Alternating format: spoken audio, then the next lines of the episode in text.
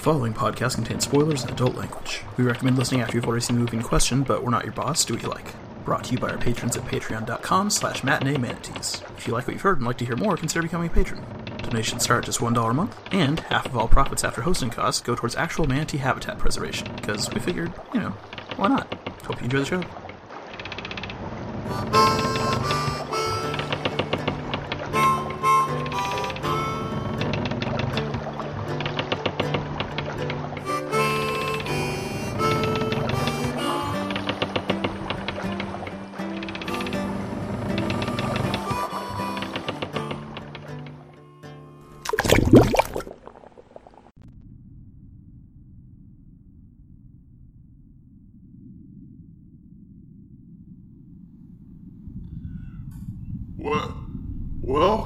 Back to Matinee Manatees, the internet's only podcast. I'm Ben. okay. Sam. And this episode is thanks to, well, they're all thanks to our patrons. Uh, this one is in large part thanks to one of our newest patrons, Heidi Butler, who is A, a patron, B, she's she's one of people modeling our t-shirts on Twitter. So thank you, Heidi. Nice. Thank you. And her shout out is any noise annoys an oyster, but any noisy noise annoys an oyster more. and did I get that? Did I mess it up, or was that a one shot? I think you I got think it. I got it. You got it. I think I got it. Nailed that. All right. See, I thought she was going to be asking for any noise, and then you just kept going. And just make a high pitched whine noise. much, yeah, that was kind of my default. No, it's, I'm gonna go one more. Any noise annoys an oyster, but any noisy noise annoys an oyster more. There you go. Two in a row. Is the message. Yeah. Hell yeah. If we had hands, I'd be high fiving you right now. Yeah, I wish I had fingers that make everything a lot easier. Mm-hmm. So cool. So that's our new patron. Thank you, Heidi. Thank you. Uh, we also um, have our first negative reviews on iTunes, Oh, which all yeah. came in the month of the Crow episode. so I think them Crow fans are just really hard to please. Because it was like three pretty rapidly right after that episode came out. They were just like, I tried listening to this beat sound like demons. like, that's fair. That's okay. I mean,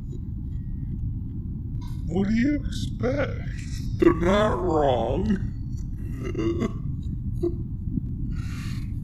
but it just means new eyes are seeing, well, new eyes aren't seeing, new ears are hearing the podcast. They hate it, but it's spreading somehow.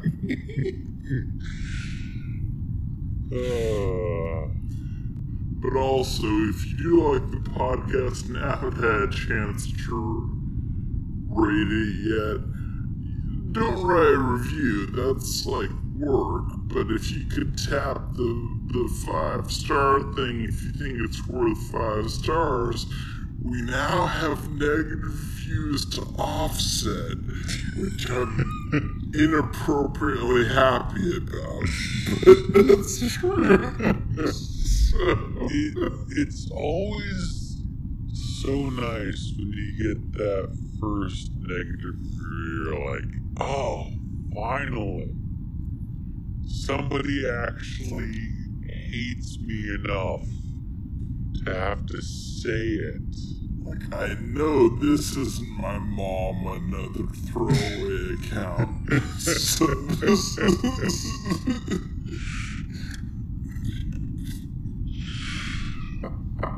Oh, God. No, it's. I'm oddly pleased by it for some reason. it's. Because I'm more like mean.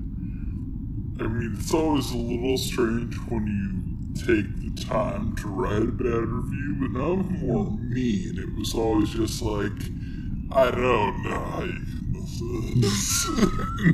to this. Well, you don't just listen to it normally, right? People are supposed to listen to it like when they're falling asleep, right? Isn't that the whole idea?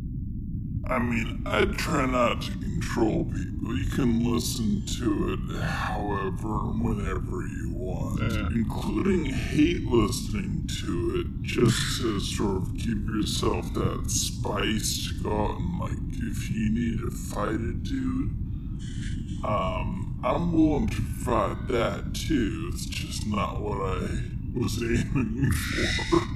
but, Just listening to it out of means.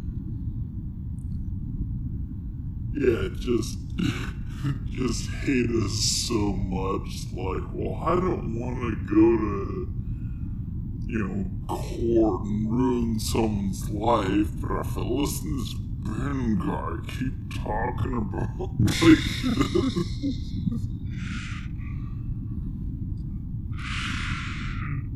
Oh, God. I don't know.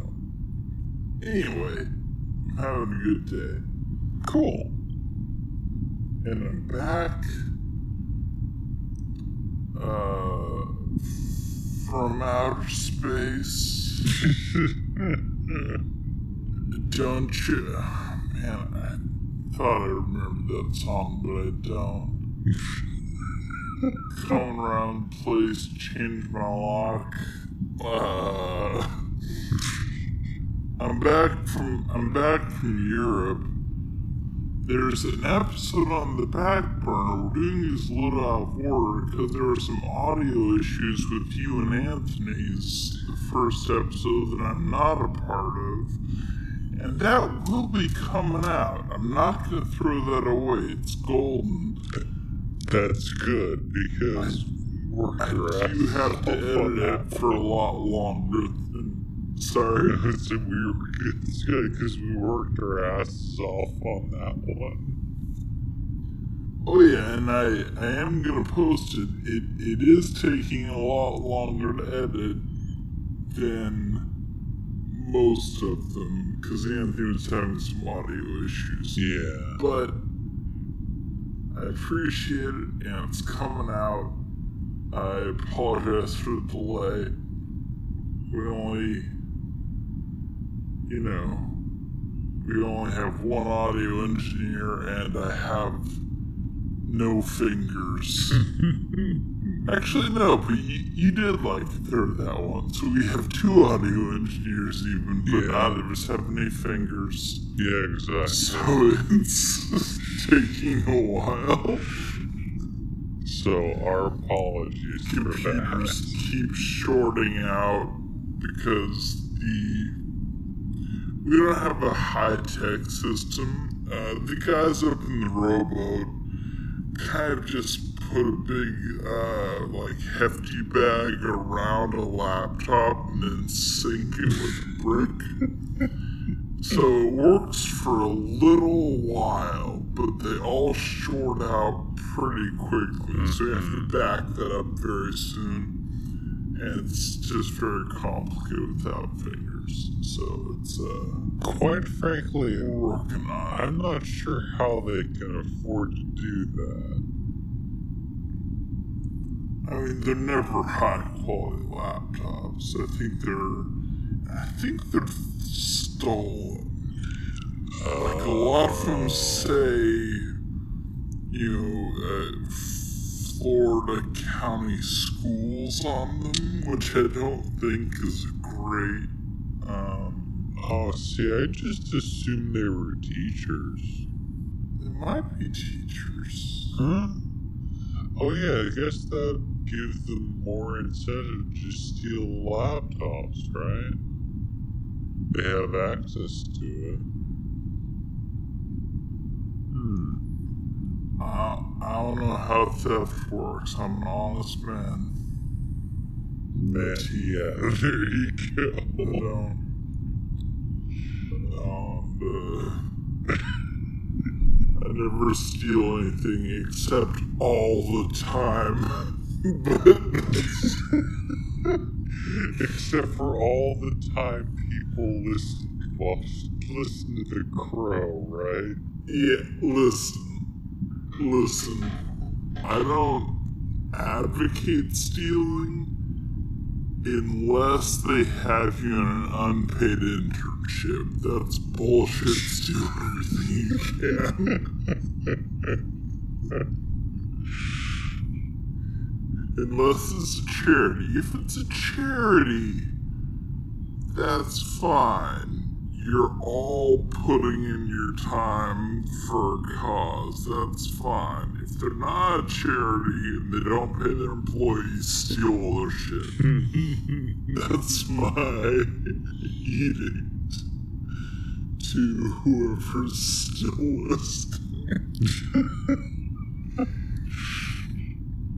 this time, for, for this episode, we watched Evolution, the 2001 movie, uh, which is on Netflix as of right now and might stay there for a while, which is apparently super controversial. I thought everyone just kind of liked it, but no. that is not the. Yeah, apparently, like, people hate it, hate it. And I just. I don't. But we'll talk about it. We'll talk about it. Good. Yeah.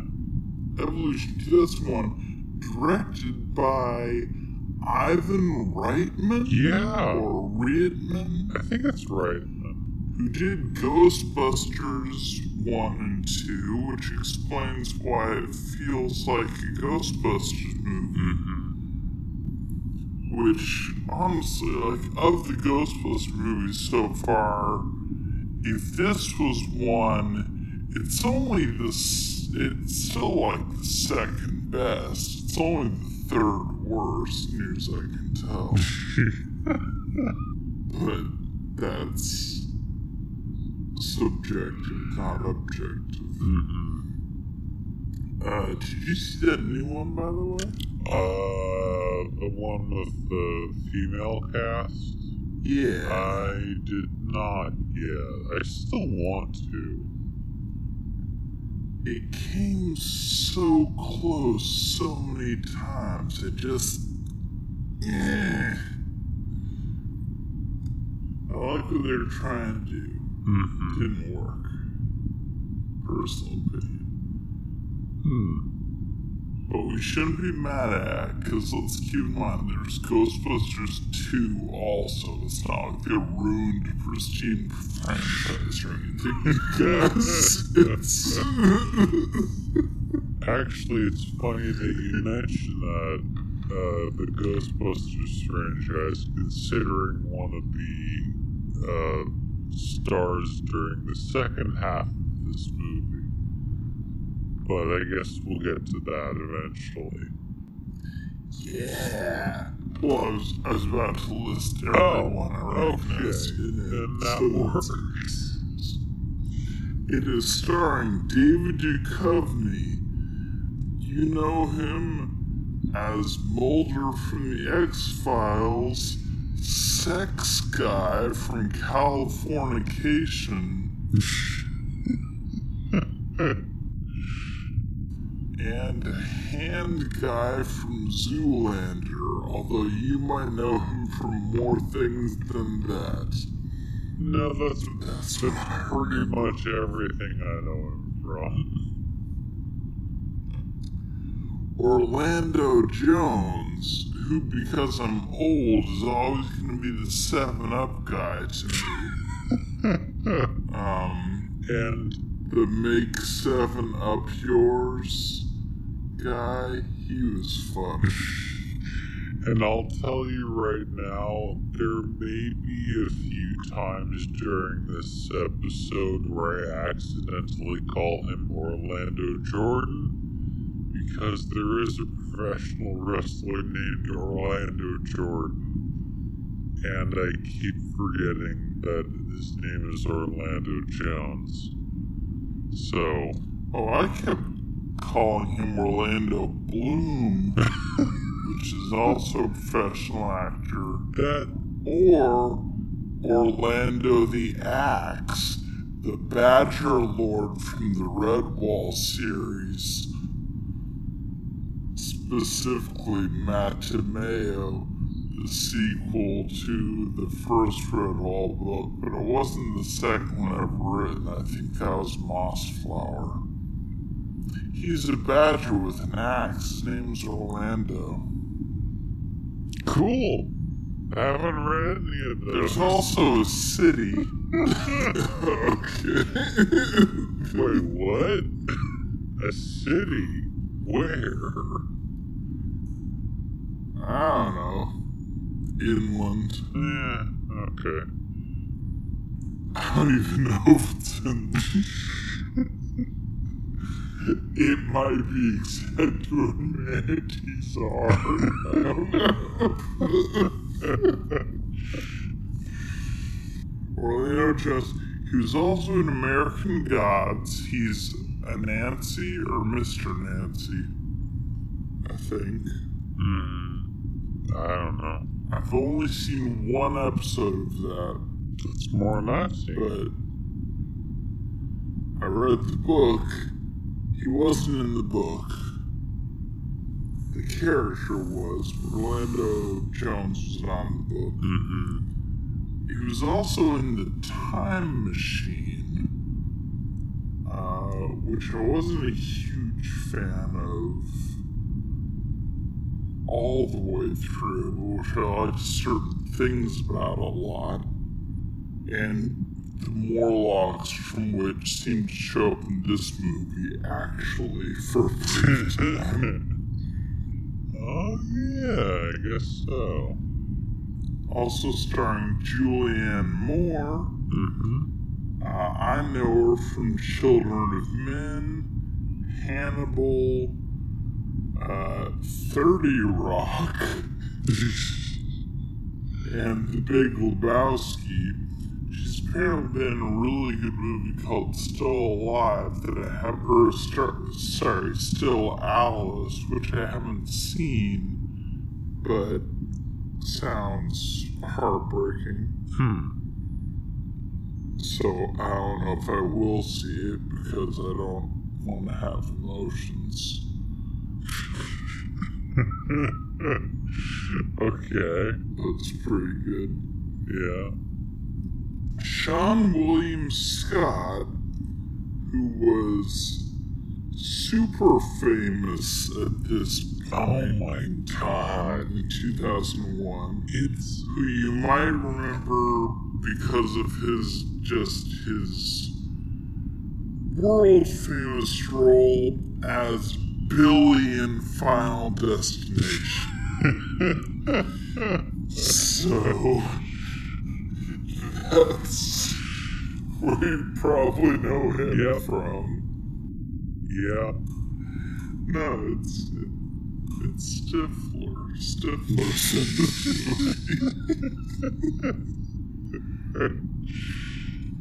He was from American Pie, Dude, Where's My Car. It's so crazy how popular he was in like 2000, 2001.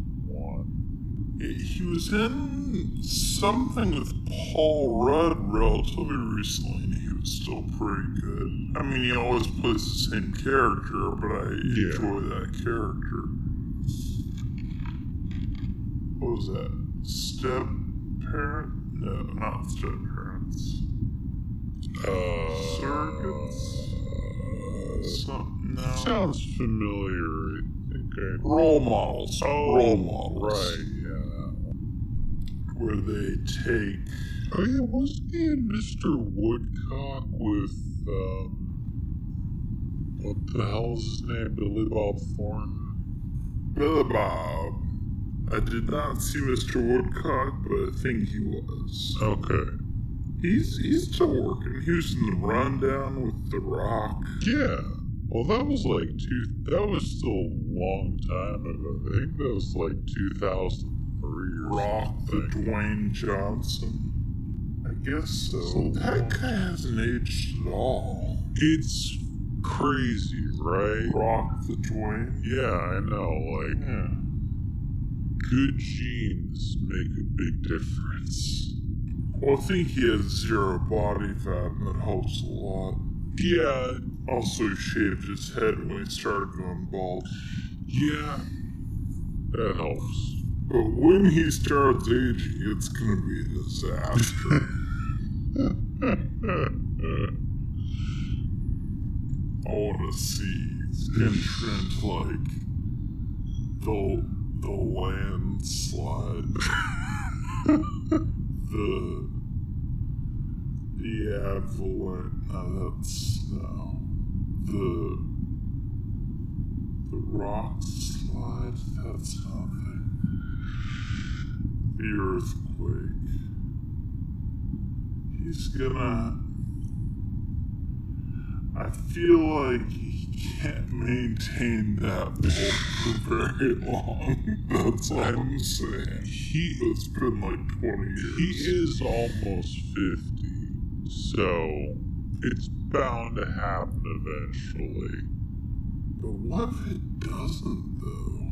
I mean, you never know. I mean, Like, what if someday he just dies and calcifies and stays that way forever? it's entirely possible. I want to sleep on his shoulder. anyway, um, also starring Ted Levine Mm-hmm. as General, Yeah. uh, most famous from Silence of the Lambs. Yeah. Also, Yeah.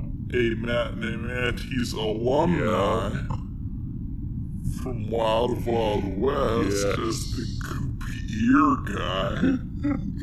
General Bloodbath McGrath. He's been a general in two movies you've seen now. He's been a, he's been like a military character. I looked at his Wikipedia page. He's been a military character in like twelve things. He plays it well. Yeah, he does definitely. Seems like a.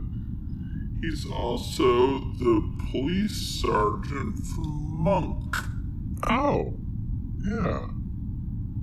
See even more uh, authority figures. I kind of like that show, but I haven't seen it as an adult, so maybe it's bad, but I like it. Also, Ethan Suplee, who I remember from Boy Meets World, he's also in The Butterfly Effect, American History X, and My Name is Earl. I think he's the best friend in My Name is Earl. He's one of the bullies in Boy Meets World. Mm-hmm. He's the goth roommate in Butterfly Effect.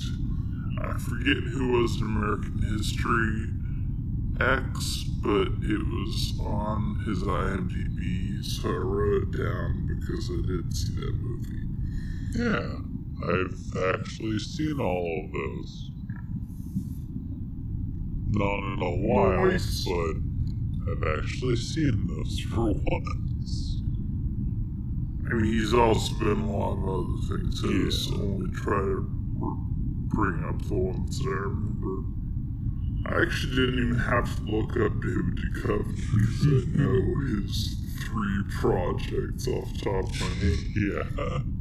And Ty Burrell, also didn't look up, but I know him from Dawn of the Dead, the good Hulk movie, and he's really famous on Modern Family, which I haven't seen, but I've seen commercials where he's a prominent character. I think he's the dad or one of the dads. Hmm.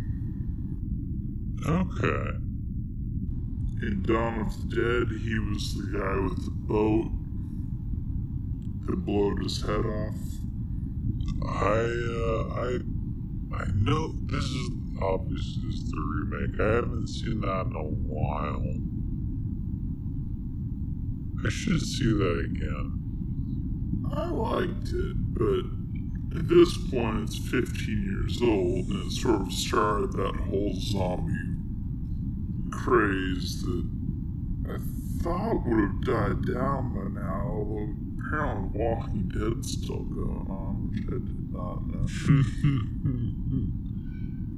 But in The Good Hulk, he played the the boyfriend of Liv Tyler that she went to after breaking up with the Hulk, and I think he's like an Easter egg that they never actually used because he was going to be Doc Samson or something. Hmm. I don't know.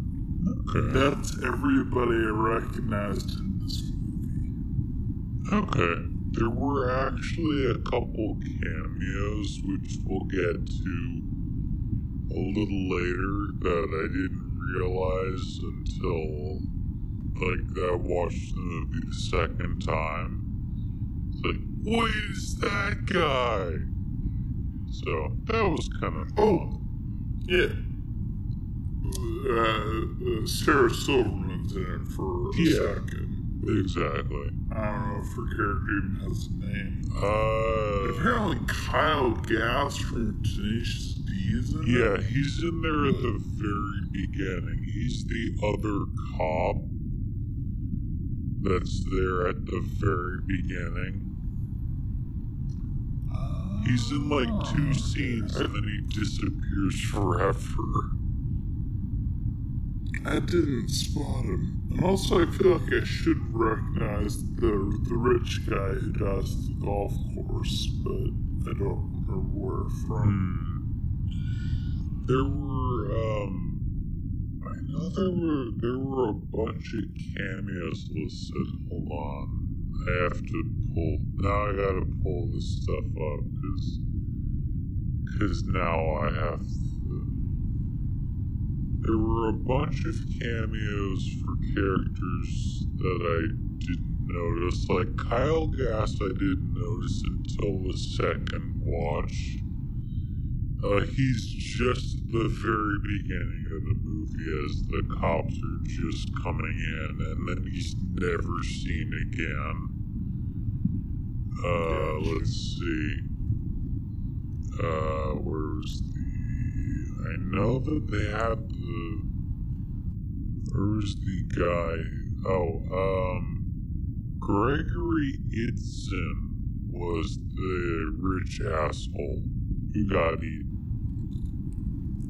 I don't know the name, but Name doesn't ring a bell, but I'm sure I've seen him in something else.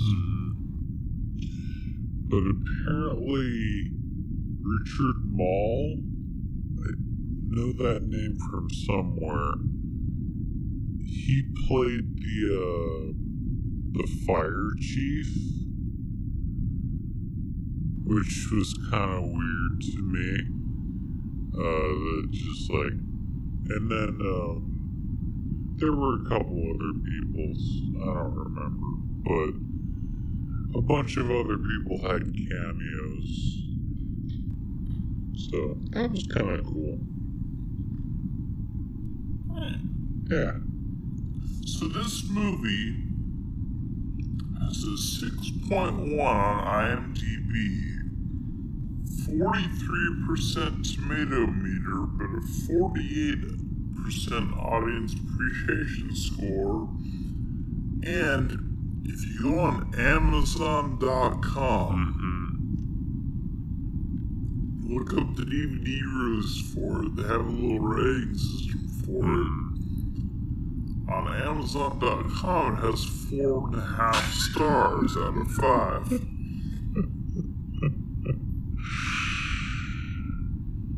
That sounds about right for, uh, Amazon. Yep.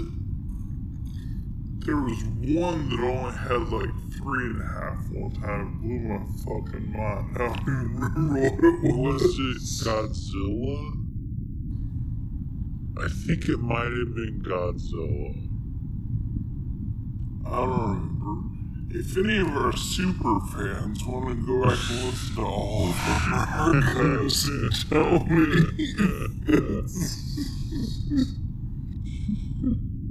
its budget was $88 million, mm-hmm. and on its opening weekend, it made $13 million. Worldwide gross. This is worldwide, not even uh, domestic. It eventually made $98 million, which I don't know how advertising works, but I think is a loss. Yeah, that's not great. Which is a little surprising because, like, I know a lot of people hate it because it's pretty misogynistic, which it is.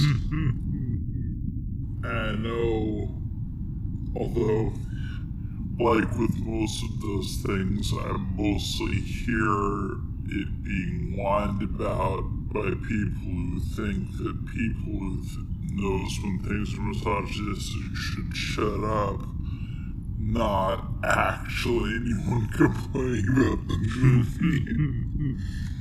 So like, why do people hate this movie? And a bunch of people are like, oh, well, I'm mad at feminists. I'm like, okay, that maybe they actually didn't like it. I don't know.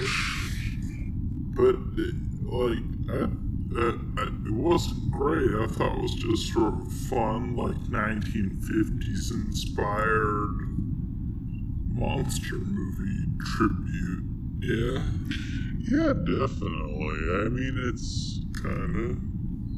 like I definitely remember seeing this when it was in theaters. So I think I remember liking it back then. It's definitely aged kind of poorly in a lot of respects. Because this is also pre September 11th movie, and it shows. Oh, because we don't worship the military yet? Or because we still enjoy property damage? Oh no, just because of the fact that the security in this entire movie is so very lax. Oh, yeah, yeah, yeah. Jesus Christ. Like, I can't believe you wiretapped my phone. And now I just like, I, I give a little air kiss, um, a smoochie to, to the FBI guy every time I hang up a phone call. Just like, thank you for keeping us safe. Mwah.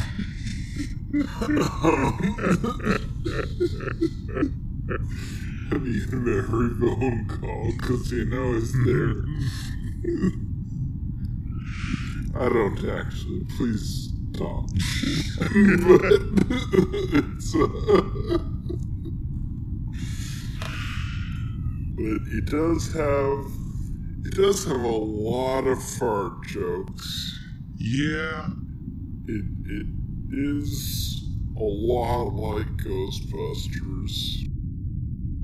David Duchovny does seem pretty bored during it.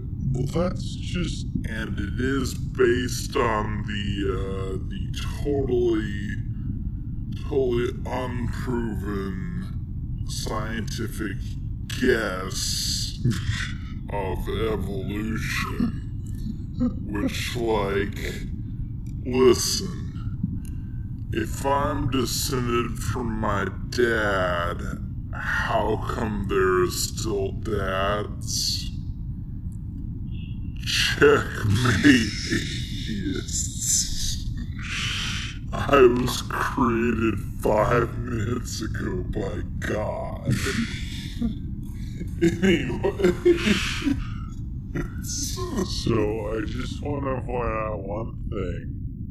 I'm pretty sure that David Duchovny sleepwalking through this movie is just David Duchovny. Could be. I haven't watched too much Californication. It does seem like his thing. Hmm. But I just it, like I don't I don't even dislike him, but I, could have done with a different lead. If just swapped the relative roles of him and Orlando Jones, I think it would have been a lot better. Yeah, I think so. I could have seen that. I could see that working. I don't know. If I'm descended from my grandpa, how come my grandpa's not turning into me? Huh? I, I, That makes no sense. I don't even know how to argue against that. It hurts my head. I know that's their actual number one go-to. Yeah. Anyway. Okay, so evolution is about single-celled organisms that come down from outer space on a meteor and that have the amazing ability to create matter out of nothing. Well, I guess out of out of heat, but still Yeah. and grow beyond the bounds of like what thermodynamics allow. But that's okay, it's a comedy. Whatever. it's a gross out comedy. a lot of a lot of farts, Lots for it. a lot of of poops. Zero blood whatsoever, even though you have a couple like close up people getting and shot and stuff. And uh I don't know. It's kinda it's kinda fun.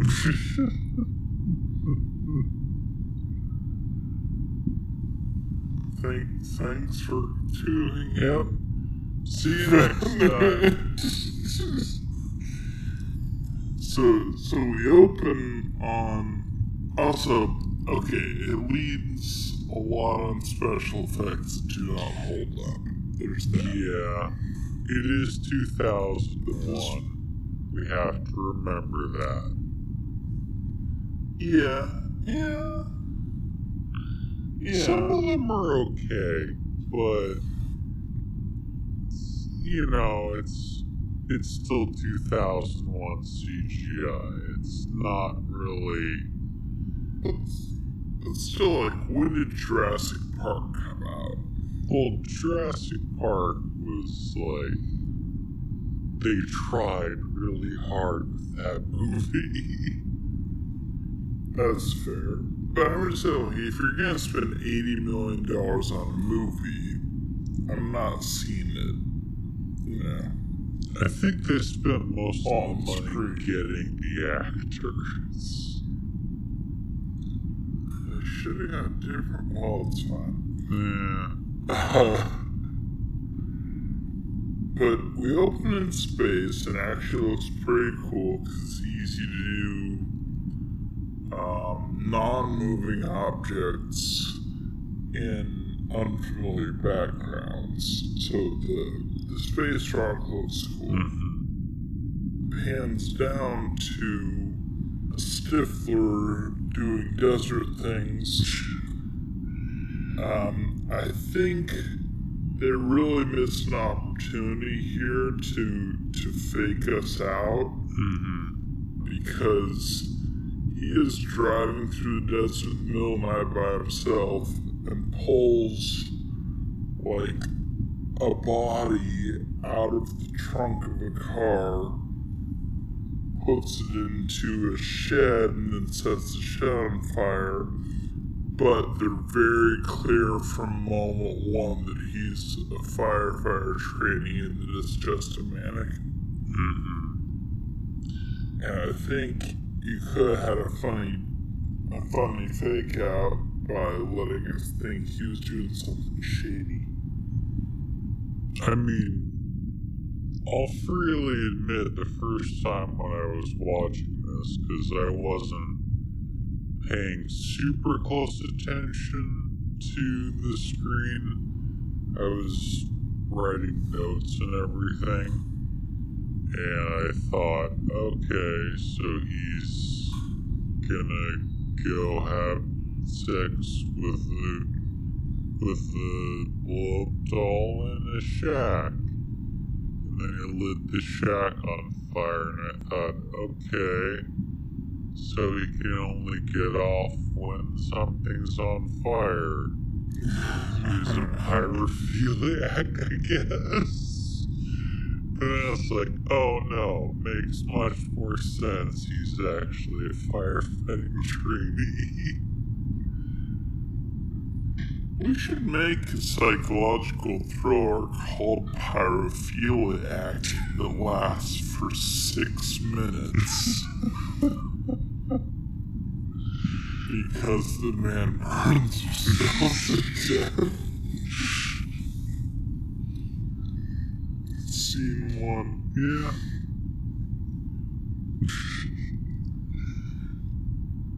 Anyway, uh, big old rock comes out, this guy blow up his car, and he's like, oh man, they blew up my car. And that's the beginning of the movie. It's very spooky. Oh yeah, definitely. The uh, the car flips like eight times in the air. Yeah, and like the, the meteor clearly goes into the underground. I thought there was gonna be a cool Tremors thing, but never happened. uh, although Tremors is a good movie.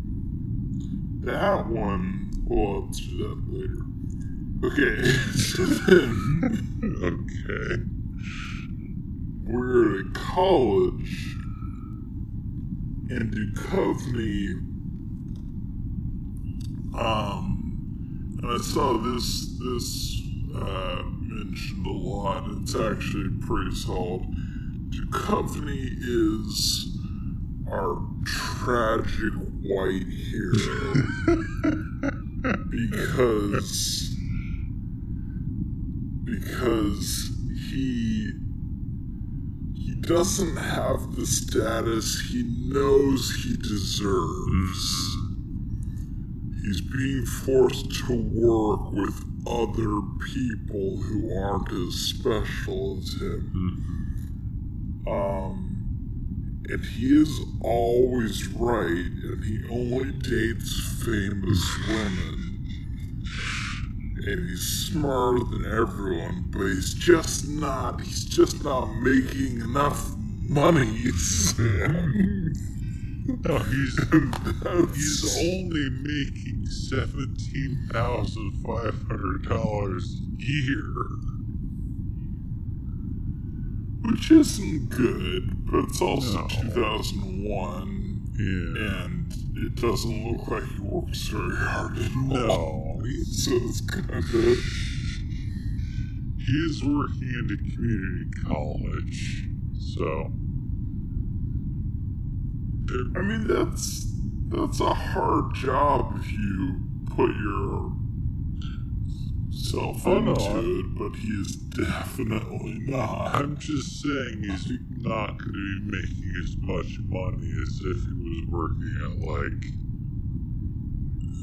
a university or something, or even a state college. So, yeah, Yeah. But then it's also the, like, what he's doing at this community college is whining about his low wages and ignoring everyone's papers. yeah, and then just like shitting on the students who, you know, don't quite understand how their assignment works. Well, no, they're, they're, they should flunk. But it's no, definitely. This is where I meet the the two brothers or cousins or whatever. It's their dad, right? Not their uncle. Their dad Uh, yeah. I think they're brothers. Yeah, they're brothers.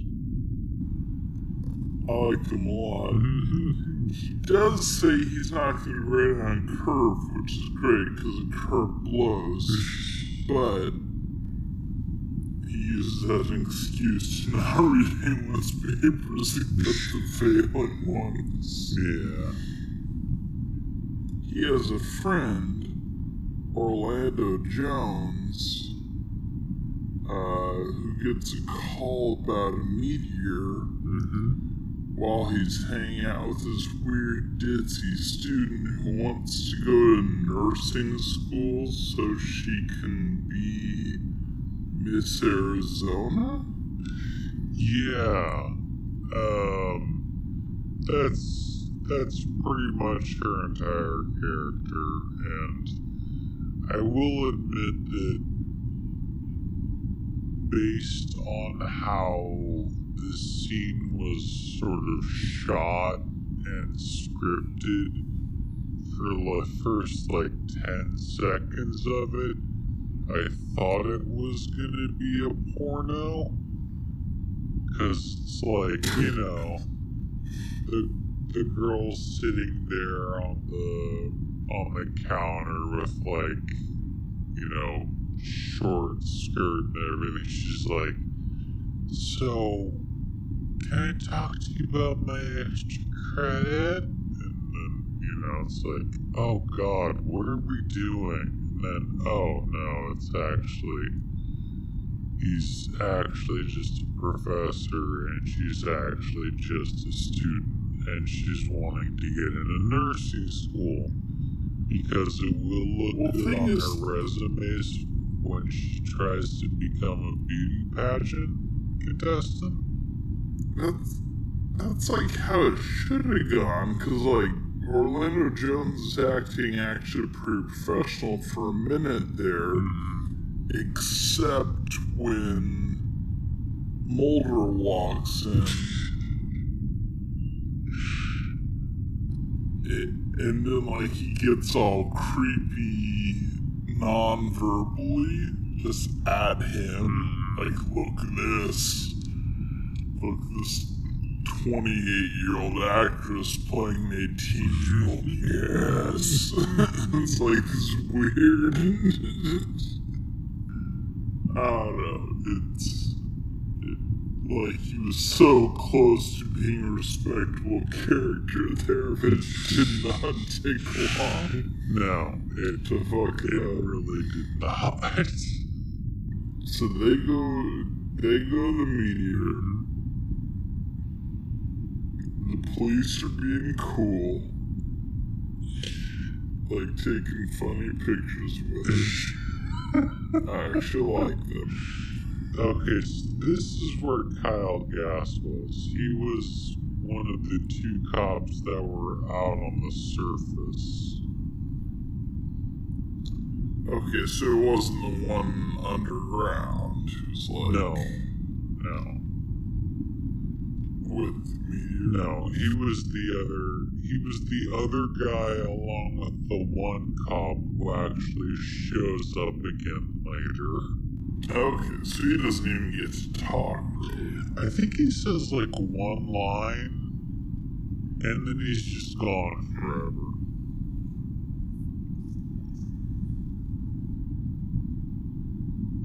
Okay, so they they they go they start picking at the rock. Oh, there's It expels this like weird sludge. so, Sorry. uh, we also, I think we might have skipped over um, the uh, the Seann William Scott's car gets flipped back over so he can leave. Oh yeah, yeah, he's up there at top. Yeah, because he has go to his firefighting exam seven minutes ago. So that's why the cops were there. They were sort of, I guess, inter- interrogating him or interviewing him about why there was a formerly there old rusty shack and why he's out there with a blow up doll. But yeah, they they they let him leave because uh oh yeah they also said something about force majeure, which is like, do you know what that is? Because I don't. Is that like act of God or something? I think so. It's a most insurance policies don't cover things that couldn't possibly have been prevented Oh, okay. aren't anyone's fault. Okay.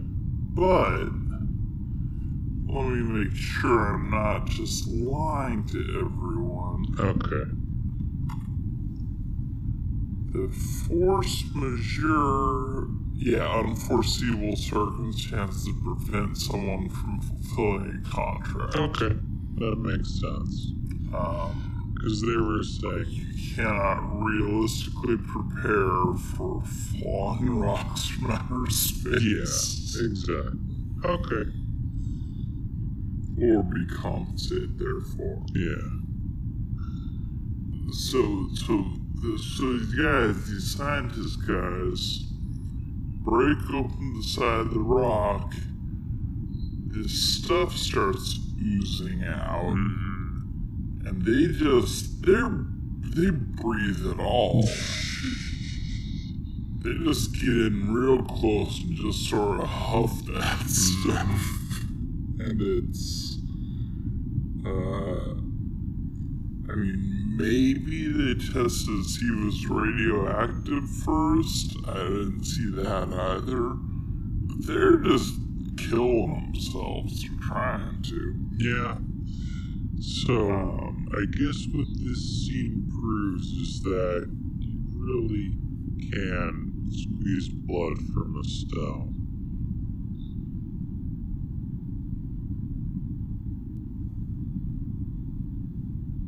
That is exactly the reaction I was expecting. So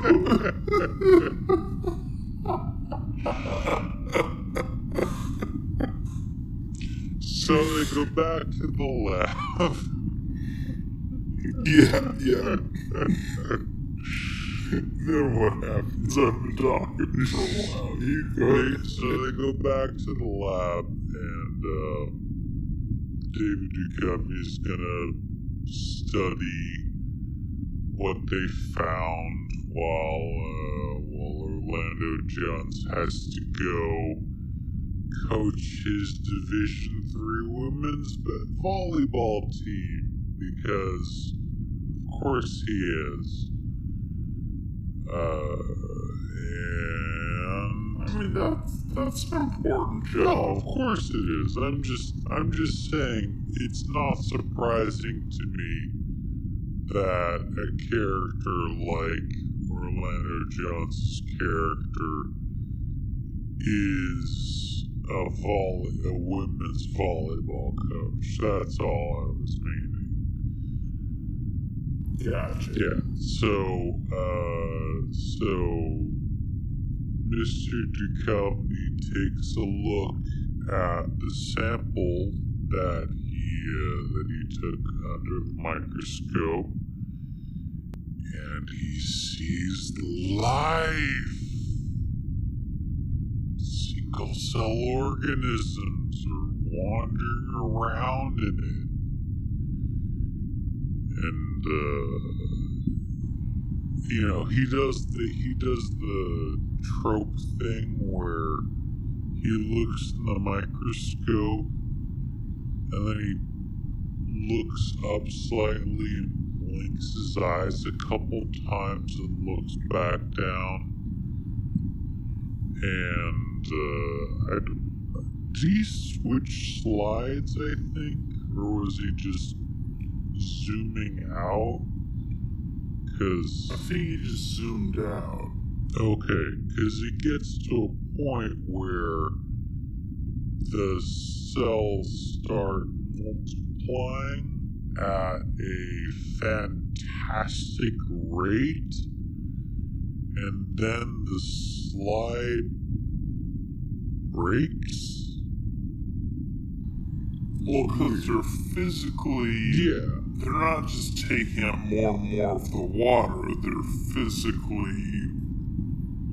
Again, creating mass. Yeah. That's the whole thing these things can do. So, like, I think it's a practical effect. I think you just pump water into a little basket until it cracks. But Yeah. uh, the slide break because that drop is becoming hundreds of drops. Uh, so it generates matter, and that's tricky.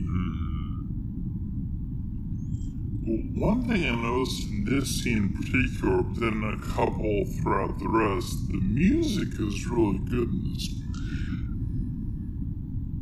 Like, as far as just that sort of old style, it's very simple, but it sort of emulates that 50s thing and does the, like, the really basic but really recognizable cues for, like, wonder, and then it's getting spooky, little plinking on the strings, and, Mhm. like, it's. I, I mean, you know more about music than me, so when I say really good, I mean it's really effective and it really calls back, to me at least, those old, uh, like 50s monster movies. I don't know if it's, like, well performed good, but I like it. I would say it is. Um, there are a few moments that,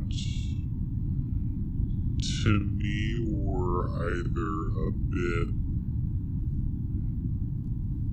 They were a little bit strange, and then there were some things that were a little bit too on the nose, I guess like sort of the romantic scenes you see later. They have the the swelling violins and the the romantic music and everything. It's like you guys, we, we get it. We're not that dumb. Watching the movie. At least I'd like to think. It's like, okay, we get it. Julianne Moore and David Duchovny are going to bang at some point. You don't have to give us the romantic music in the background. So, but uh, other than that, for the most part, yeah, it is. I see what you mean, and yeah, it definitely does sort of call back to the sort of sort of uh, more bombastic music, I guess, like you were saying, of like 50s and 60s monster movies and just sort of movies in general. Definitely. So, they go to volleyball game. It seems like he's actually a pretty good coach, or at least he's a very invested coach. He tells him that it's alien life and he gets all excited. He has some pretty good lines here.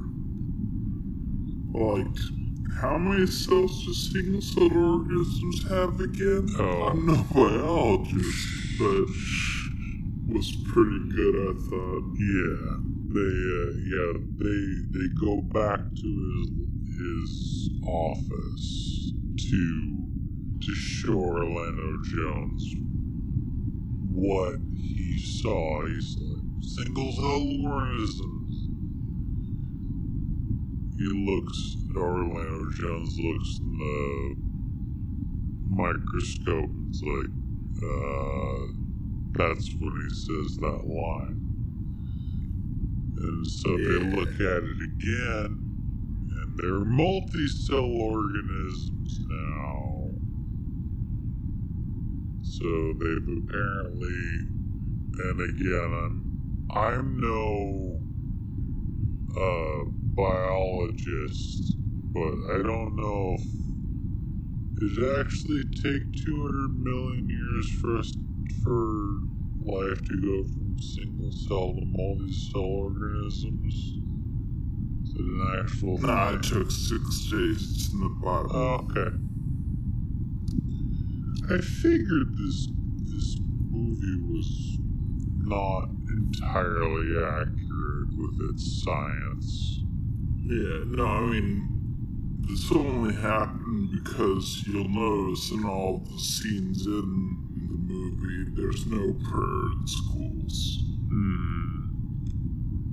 So, this could happen. Okay. Because God got angry. Yep. No other explanation.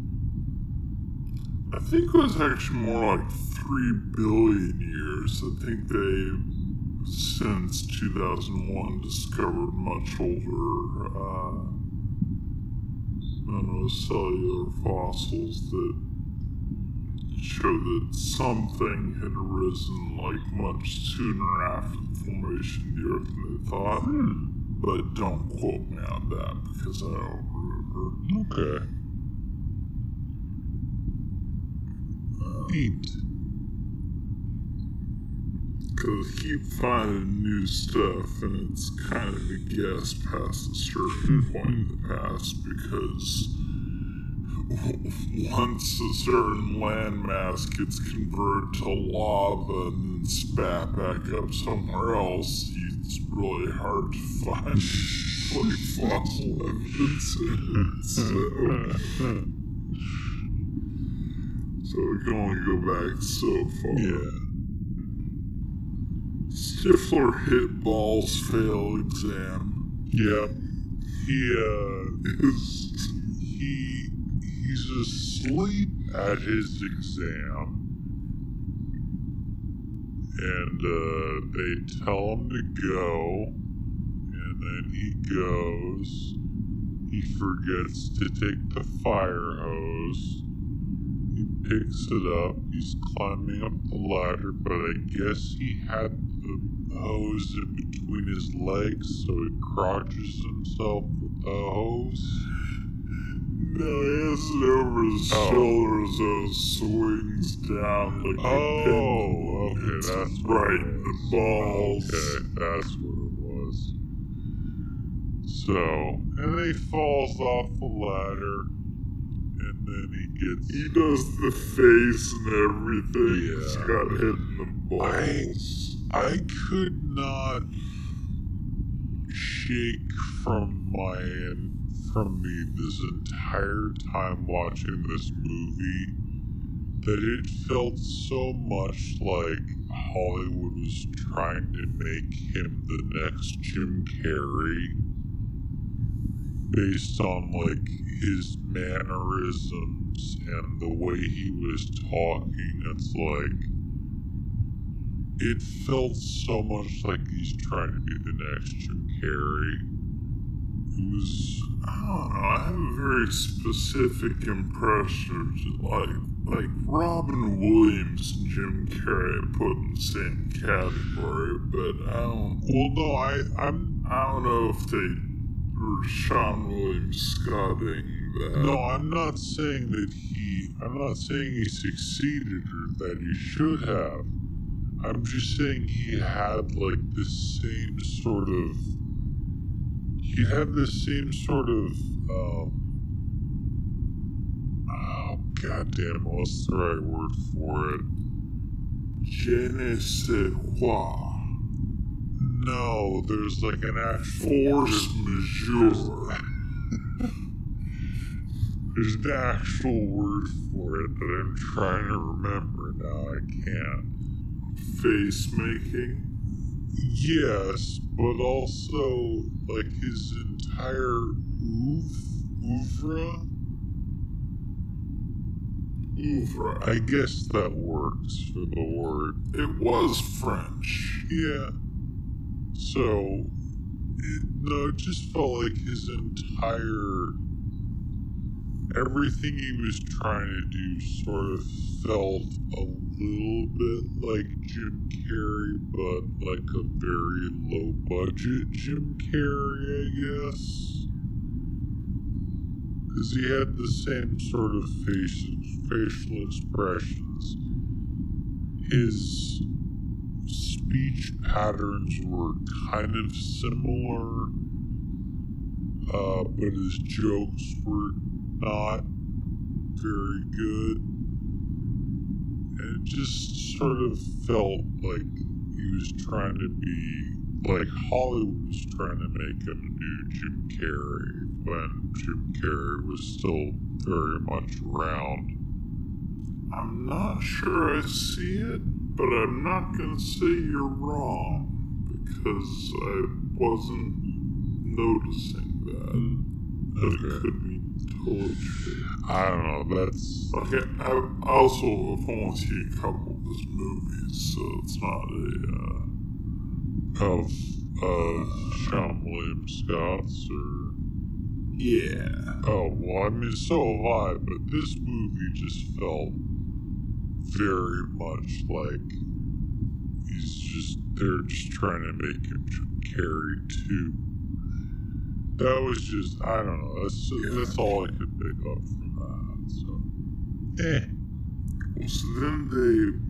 So he, he flunks out. He's not going to be a firefighter, but he still has a job at the pool or something, country club. Yeah. The the two teachers take all their students on a field trip, and this time they even say it stinks, but they're still just having all these kids just breathe it right in. Well, they say it's like methane and some other, like they're, the aliens are altering the atmosphere around them so that they can breathe. I guess they can't breathe oxygen, which, um, Yeah, but it's not. It's not about the chemicals. The ground is covered in like mold fungus, and there's spores. yeah, spores. Sam. yeah. We've got so many spores in them already. Oh yeah, I can imagine.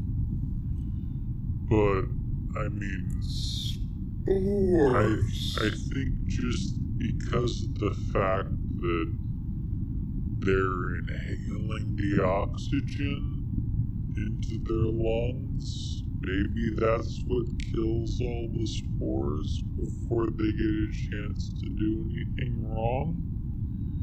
Because I'm just saying that recklessly endangering dozens of people. Oh yeah, no, I'm. I'm, not disagreeing with you at all. I'm just saying that even if they're recklessly endangering, it's not like they're actually endangering them because you see all of the humans trying all of the hum yeah exactly all because all the humans are breathing the oxygen. And because this movie is just War of the Worlds with a fresh coat of paint they the creatures die when they're exposed to oxygen. So Well, it's also how early Earth life was. Hmm. That's fair Like oxygen's toxic for a while, I think. yeah Uh, toxygen that's.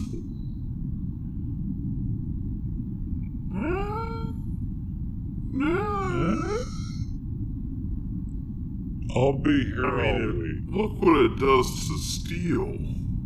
That's true. It turns steel into dust. That's true. It kills us in like 80 years. Look at trees. They don't breathe oxygen. They live like 5,000 years. We die in 80. You know why? Oxygen is jet fuel. It's super fast and super dangerous. And it's literally jet fuel. So they say it stinks. There's flatworms. Lots. of girls wearing open toed shoes, and that's how she discovers them. Yep.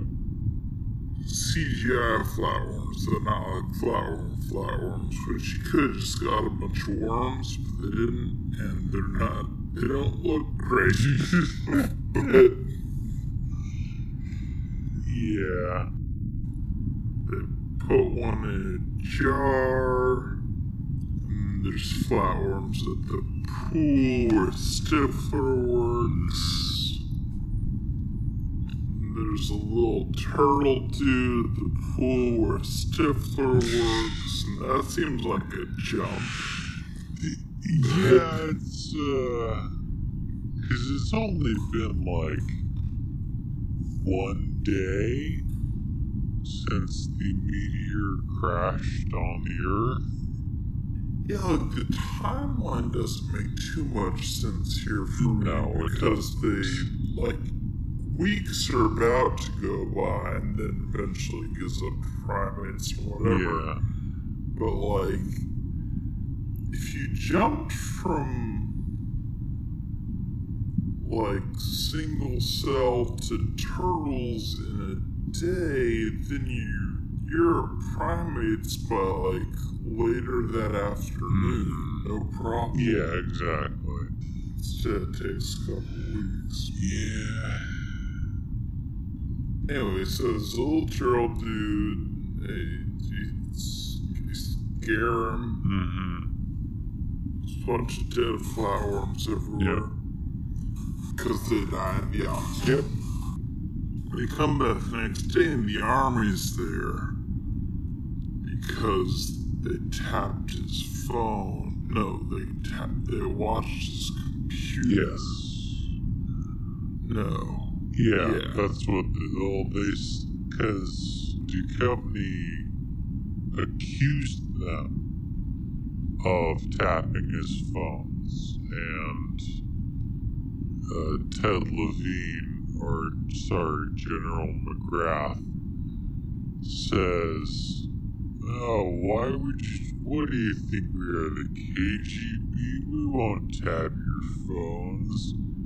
And then the second in command says, No, we just tapped your computer. It's like, why would you say that? You're just admitting Yeah, to it. And this one's Ty Burrell, the second in command. guy. No, uh, Tyrell. I thought Tyrell was the other guy. Was the the the meek? Was he not? Or am I thinking of a different person? No, Ty Burrell's the, the, the guy with the chin who's a little swagger. Oh, okay. Um, the meek guy, I don't know the name of that actor. Oh, okay. My mistake. Doesn't he get thrown into like ape jail or something? I don't know. I don't know. Anyway, So the army's there. Julianne Moore comes out. You f- she falls and you see her underwear. It's really weird. yeah, it's like It's like your first moment. yeah, we've we've had two female characters in the movie so far. One of them is a beauty pageant contestant who we never see again after her open-toed shoes reveal the flatworms. And then we get Julianne Moore, who uh, takes a lot of pratfalls and we see her butt. I guess I can see why the this noise. It gets better. No, I, uh, I'm sorry, you didn't see the air quotes and the eye roll. oh, okay, okay. sorry. Yeah, I still think it's fun, but for, but you know. Yeah, Uh, I mean, so yeah. so they're no, go ahead. No, no. I was just, no, just gonna say that the, like, they established that she's clumsy, and it's like, okay, that's fine. And then they keep showing it, like, six more times in the movie. It's like, okay, well, it's it's because it's it's more for more of the splat humor. It's like there's a lot of fart jokes, a lot of people falling down, a lot of people getting hit in the nuts. It's uh, it's it could have been still pretty funny without leaning into slapstick, I think, and that would have been a better balancing point. I think so. Because apparently the script started as like a legit thriller, and then they turned it into a comedy, Hmm. but then they turned it into too much of a comedy. hmm There was also. But yeah, whatever. Yeah, that's true. There was also a point that we forgot to mention when they're driving up to the army base, where uh, one of the one of the soldiers says, "Are you like the Doctor Kane?" You know, talking to David Duchovny, and then he tries to fist fight the guy. Just, I thought I tried to oh, shoot he did him. try to shoot him, but he was like freaking out about it. No one knows why. Then that gets explained later, but I, again, I didn't quite realize this until my second watch of this movie. It's like, oh, that's why.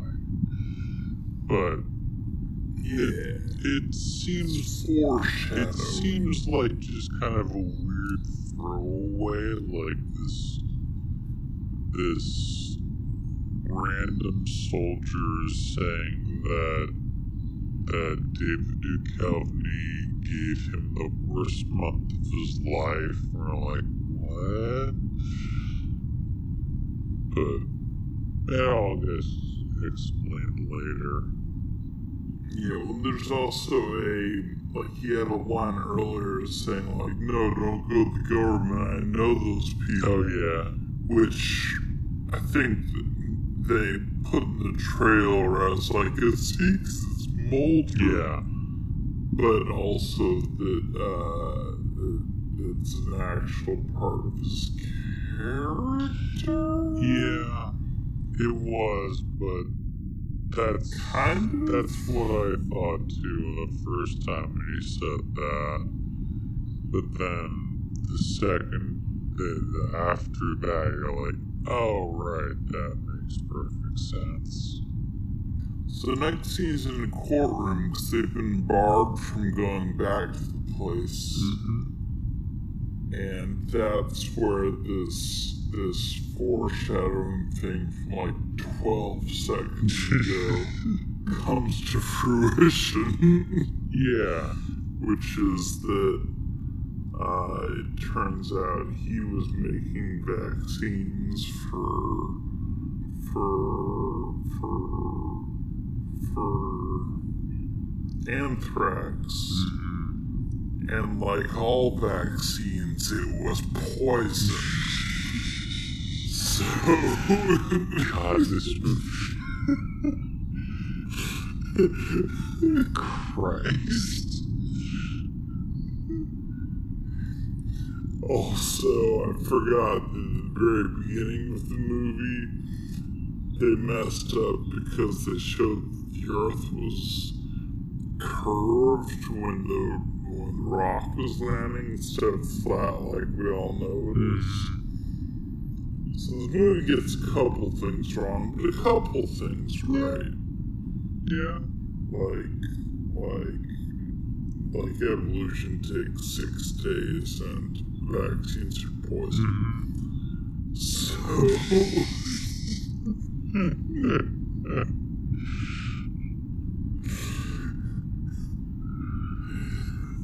so he because he, he he his anti-anthrax thing made everyone poop their pants Yeah. because that's that's the movie's humor. Yeah. Pretty much. and some other stuff that sounds more serious, but they they they really zero in on the diarrhea. uh, so they they lose the case, and then their classroom's empty when they get back because everyone stole everything. Yeah. His, his office, So like they, they pried open, or they took out his, uh, the handle. They just kicked the doorknob, I think. Something like that, probably. But yeah. They Yeah. stole all their shit. It's Uh, took all the It's wicked off. easy to break into a place. If you're not cared about being detected, it's wicked easy to break into a place. true. Kids, anyone listening, just so you know. They will catch you later, but it's wicked easy to break a door down. So they decide they're going to Yeah. break into the military base like in Thor. And this is where my first written down of like, my god, security is so lax. Because they just, they come in at night, they're dressed up. He's dressed up as a colonel. David Duchovny is dressed up as a colonel. I guess that's what he actually was when he was in the army. And, uh, and, and Orlando Jones comes in as a private.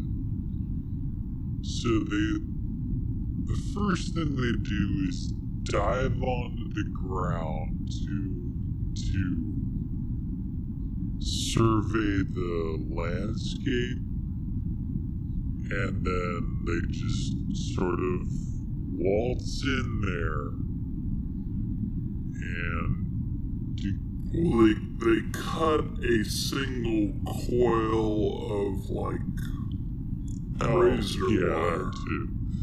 And then Duchovny yells at a single soldier who was on guard, and then they just go right into the containment area. Yeah, and this is like first they stop for random lynching joke. Yeah. Oh yeah, was just something like impersonating an officer as five years, and Orlando Jones maybe for you, for me they hang me. It's like, oh, Yeah. oh, great. Yeah. It's like, I mean, he's not wrong. That's Yeah. fun energy. There's there's there's there's another line a little bit later on that I probably one of my two favorite lines in the entire movie, which we'll get to in just a bit. Okay. Yeah. This is about where I, think it started going actively downhill for me. Yeah. a little bit. So they, it's it's in a cool new greenhouse thing. The government's doing its its thing. They have those plastic ET tents up everywhere. They go down the elevator into the greenhouse, and Orlando Jones won't stop dancing, so he gets everyone's attention on the uh, the monitor because it's got cameras everywhere. Yeah. But but you know the the people who were watching are like, you uh, authorize people to go down for a late night specimen sample? And like, no. And the other person says, well, maybe it's just Sector 12.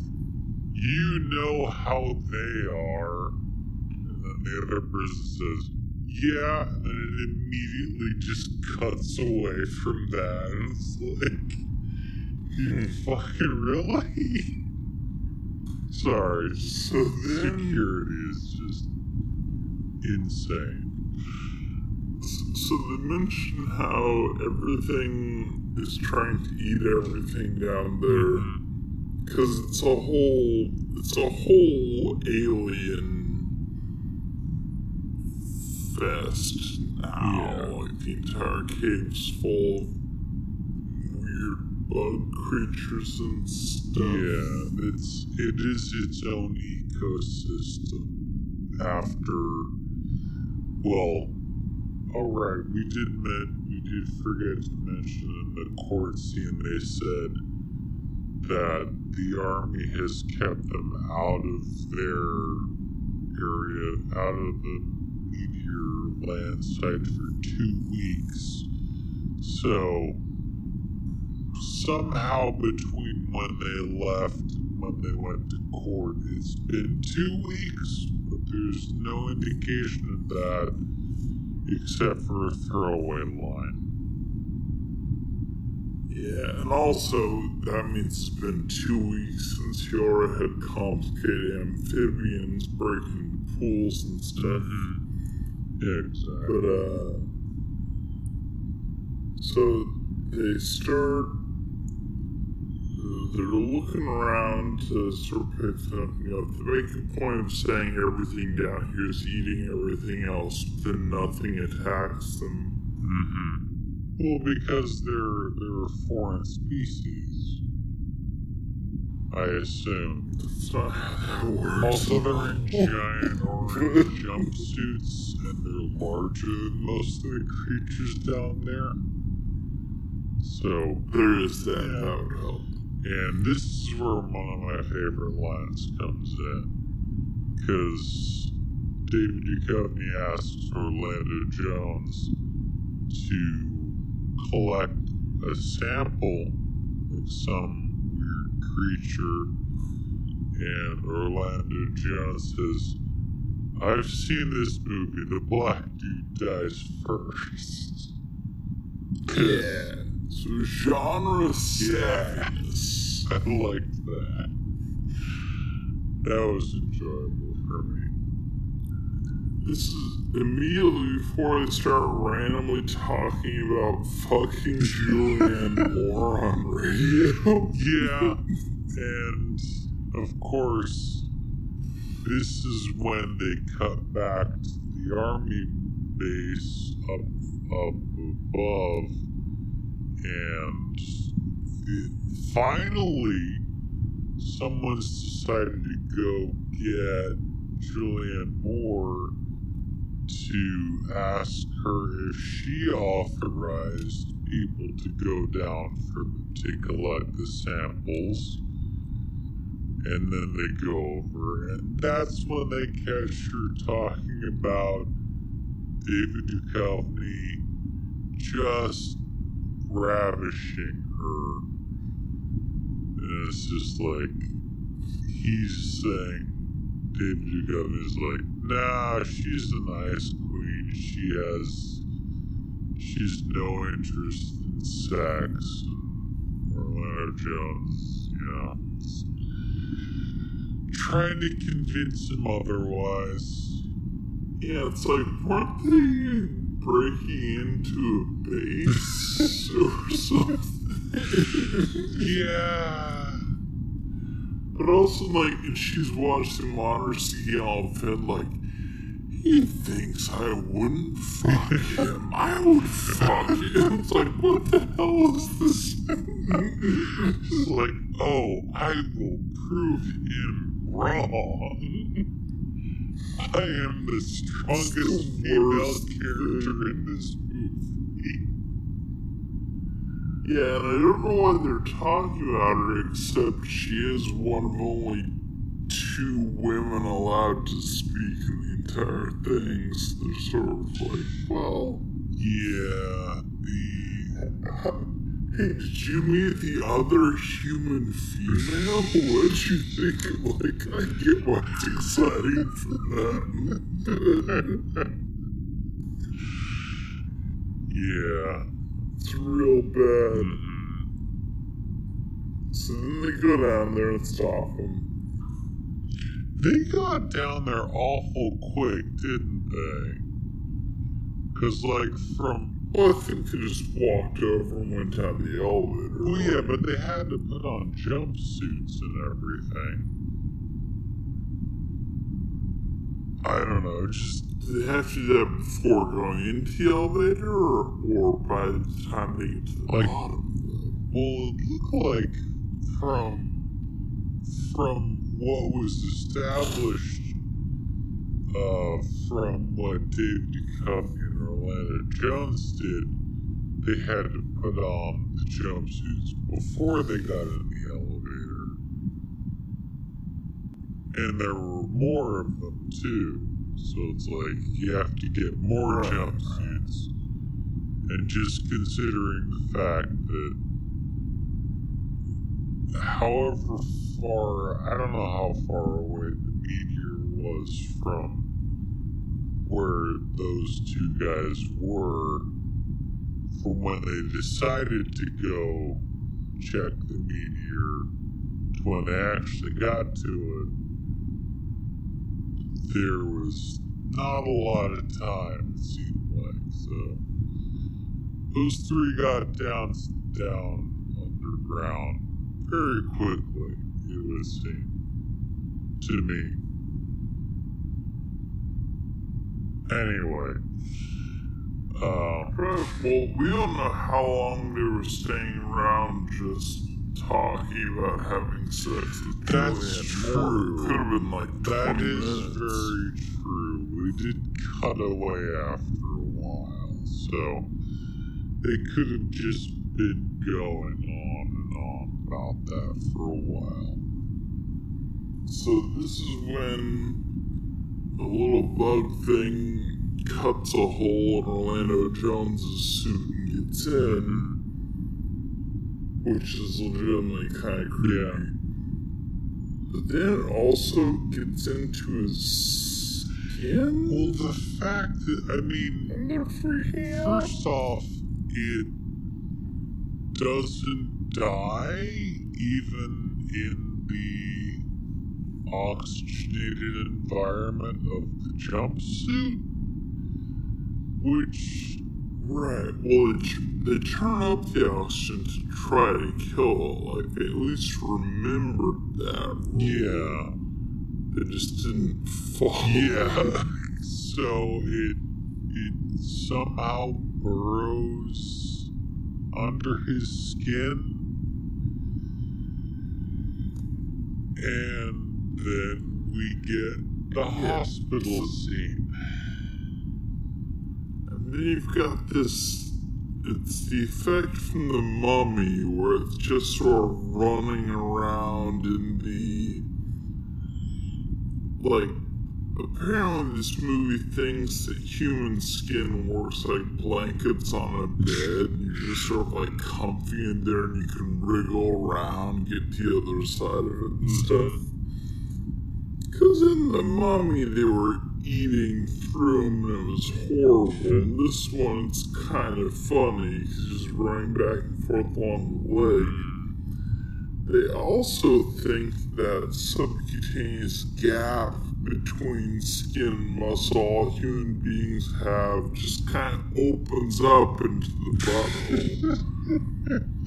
so you're really just Yeah, they, you're really just like a, a just a guy in a sack of skin and the butthole is just the spare like punching around the bottom of it it's way dumb yeah. They, like the the actual dialogue, because you see it going towards foot, and they're like, "We're gonna have to amputate. Let's get the bone saw." And then it starts moving upwards, and the doctor immediately when thinks, he's like don't take my leg don't take my yeah, leg and then the doctor thinks because it's moving upwards that it's heading immediately for his testicles. And then he starts yelling, Take the leg! And then they decide, oh no, it's going the other way. it's actually a little funny yeah, it is. I think it was a little It funny. But it's like, oh, it's not moving toward his testicles. So the doctor decides, okay, it must be going towards his colon. I'm going to get that thing. So they flip him over. they reach him with forceps and grab it out of his butt. They don't like cut a hole in the side of his Yeah. butt. Oh, that was another one of my favorite lines because one of them says, "We gotta go get the lube," and then the doctor says, "There's no time for lube," and "There's always time for lube." I enjoyed that very much. Yeah, but but lubricant wouldn't help because what they need to do is cut a hole in the side of his rectum to go into that not like it didn't he didn't swallow it it's in his. But on the plus side, we did get to watch Julianne Moore. You know, just sort of. I, I it was kind of fun just sort of watching her, not necessarily taunt him, but just sort of. You could tell that her character was definitely sort of enjoying watching him suffer, considering what they said about her. So the ice cream thing was pretty that fun, was very funny, actually. Yeah. Like, what's the line? It's like, can I get you anything? It's like, uh, ice cream. Like, okay, what flavor? It's like, it doesn't matter. It's from my ass. Yeah. that was actually pretty Yeah. good. Definitely. Um, Orlando Jones is the most charismatic character in this. And, like, I don't know how much is ad libbed or how much is in the script, but he just seems cleverer than the rest. So something's going on. Yeah. It's just, it's just damn sure he doesn't have anything else to work off of. Yeah. Okay, so buttholes are connected to all the subcutaneous gaps all human beings actually have. We go to luau at the golf course where Stifler's working and his his boss who was super mean earlier because he told him to pick up the damn towel mm-hmm. But he did it in a shitty way. He actually did do it in a shitty way. It goes out to try to have sex on the golf course. Everyone else at the luau gets eaten by a crocodile. Kind of. Yeah, they, uh. He makes eyes with some other rich white lady, so that I guess they decide to go out and bang on the on the golf course. And he You'd be surprised how often that works. Oh, I will have to try it sometime. Yes, next time you're at a luau, just sort of look at someone and like, "Ah." Okay. and probably the one who got to the golf course. Oh, cool. Uh, so he opens up a bottle of champagne, but it sprays on his pants. So he gets all mad about it, decides to sort of wash his pants off with water from one of the water hazards. And that's when she comes down, and he doesn't notice that there's the giant uh, alligator creature thing that comes out and almost eats his hand off. And then as he's walking back, it decides to leave the water and drag him down back into the water. And we get Yeah. our third female character whose only line Oh, that's right. yeah. Whose only line is something ate. What the fuck was that guy's name? Uh, Name of Barry, character. Barry Cartwright. And then, Although that does imply they actually knew each other. It wasn't just making eyes. and yeah, no, they, they probably were. Yeah, who knows? And then we get a quick scene of of Seann William Scott looking very happy and then immediately trying to cover it up because it's like, yeah, my boss, Oh, my asshole boss is dead. It's oh yeah, that's that's that's very sad. In fairness, this five minutes or so of the movie does have a lot more female characters I forgot about. yeah. Because it comes from there to Julianne Moore and David Duchovny are having lunch for some reason. Mm-hmm. Like in the the base that he didn't get arrested and kicked Yeah. out of.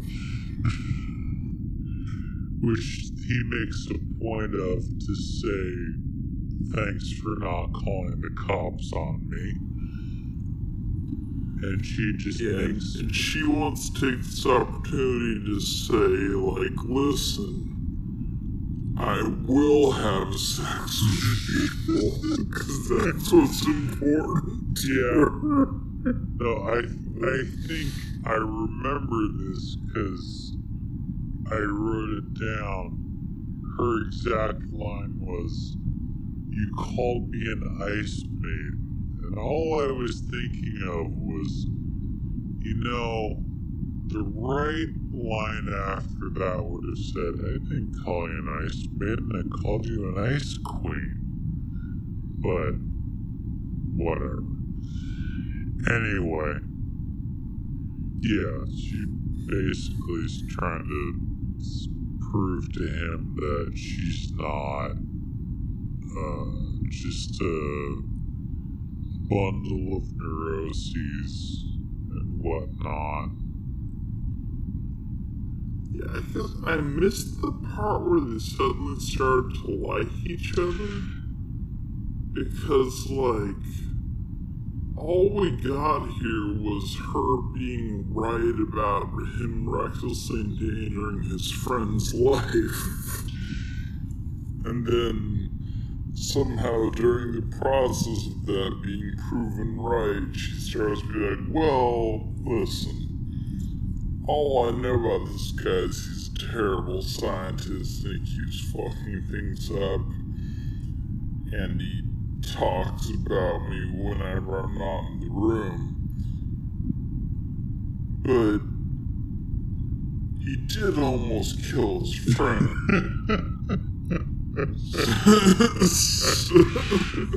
like, what? what? Yeah. I think they may have cut that scene out.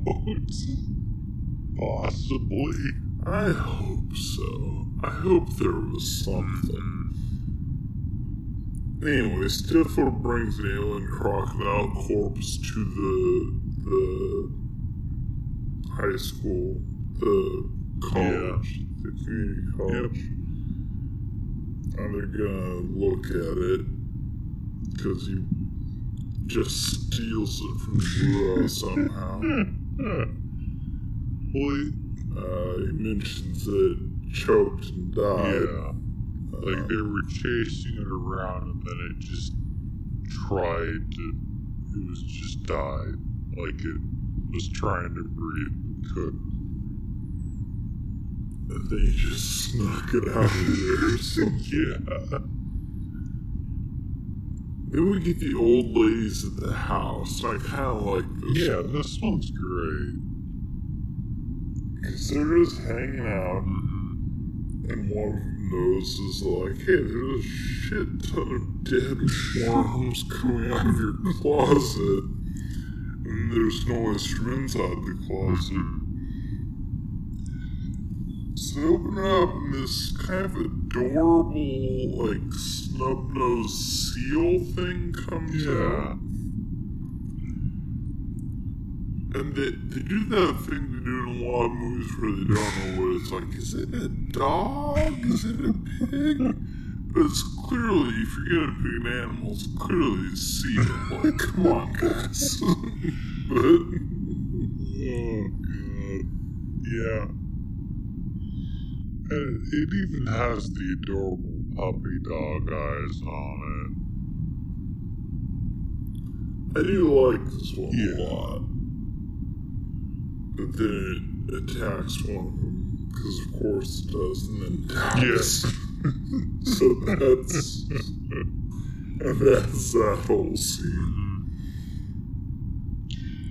Can I can Uh, I point out one thing about just everybody in this movie? Do it. Do it. Everyone who has encountered an alien so far, except for the hysterical woman at the country club, everyone seems so, relatively speaking, nonchalant about meeting alien life. I mean, like, they don't necessarily know it's alien life. But later on in the movie, when they do know it is, and everyone's just like, oh no, what do we do? And then they just go back to their regular lives. It's like, I wish I could be that chill something like that was discovered. I worry that actually would be. like I miss the times when I used to feel things. I'm an adult now. I don't. Uh, But I, one thing I noticed that just between Distance Alley, is a dog, a pig, like a muskrat or mm-hmm. something, and them being pretty chill about it. And then later on in the mall, where they call that dragon thing a bird yeah, over and over again. that's something. like it's but it's CGI and I wonder if they knew what it was gonna look like at the time of That filming. is actually something that I wrote down. Is like, I wonder if they scripted it to be like a weird sort of, like an actual sort of bird, or like an actual raptor sort of creature, but with like the CGI that they put in later was basically sort of like uh, like a dragon sort of thing. But they just didn't Yeah. bother to reshoot. I want. and I wonder if this little seal thing was supposed to look more like it could have been some sort of fucked Yeah. up dog or something. But Maybe. Yeah. And it was just obviously like it's it's Slimer. Slimer from Ghostbusters Yeah. mostly. Exactly. Hmm. Yeah. Oh well. So then Mulder goes to Julianne Moore's hotel Mhm. to be like, hey, tell them that there's trouble. Right here in River City. And they're like, oh, we didn't know that. I said, You said there's trouble, and I said, Right down here in River City. It's music, man. That's the only line of that entire I actually haven't seen that That's one. the only line that I remember from that movie slash play slash musical thing. But I, at this point, I forget what he even asks her because I've kind of given I, up. I think he he asks her to talk to uh, the general about something. I He has a specific request, but I don't know what it is. yeah, I don't either. Yeah. So then he's having breakfast with the guys, I guess across the street or something. hmm They're talking about women's volleyball and how they're that like Orlando Jones is messing with Stifler because he's won, which is kind of funny. Yeah. So yeah, we all shower together. I don't know what's so weird. So it's just what? it's oh, like, it was just you A little serious? funny. And then David Duchovny interrupts them. So we never actually get to hear the story. And then my note here just says, "Oh, Sarah Silverman's here. Hi, Sarah Silverman. I love you I because I do, but I don't know why she's I will here." really admit that I actually wrote I actually wrote down, hey, it's Sarah Silverman.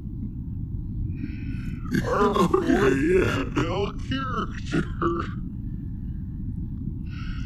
Who's Uh, she's yeah. sorry, just good. She's great. don't know, she's fantastic. She's She's always like great. the best female character in this movie. Even though she's I think she's the best character in this movie, but Yeah. I just like Sarah Silverman a lot. I follow her Twitter. it's, um, so she, I guess, used to date David Duchovny's character, and she's now dating the one recognizable cop who's in most of the scenes. But yeah, and there's. I don't get why this is a thing.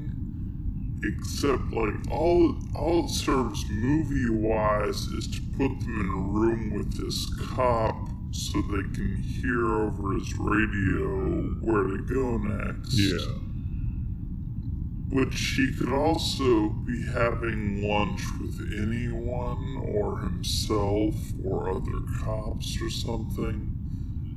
But they want us to make sure that we know that, like, listen, listen. We know he's not getting paid enough and he's always right and he should be much more important and famous. But it's not like he's not getting laid. We're not going that tragic. But I don't know what the. Uh, yeah, I don't know why this is here. Yeah. That's that seems like the best, the most obvious explanation for that one is we need more women in this movie. Let's get Sarah Silverman here so she can take her top off and yell at David Duchovny. Well, she didn't all the way, No. at least. Yeah, I was, but I mean, like, I was relieved that she didn't all the way. least. Uh, fucking Yeah, movie, seriously. Know. Then they stopped. yeah. So at least So- they didn't ruin that one. It was weird to throw in the first place, but yeah, yeah, it was. No, they didn't. They didn't ruin one female character in this movie, which is nice. Although, as soon as the cop leaves, he's like, "Hey, "You can take care of the check, right?" So they still kind of shout on her anyway.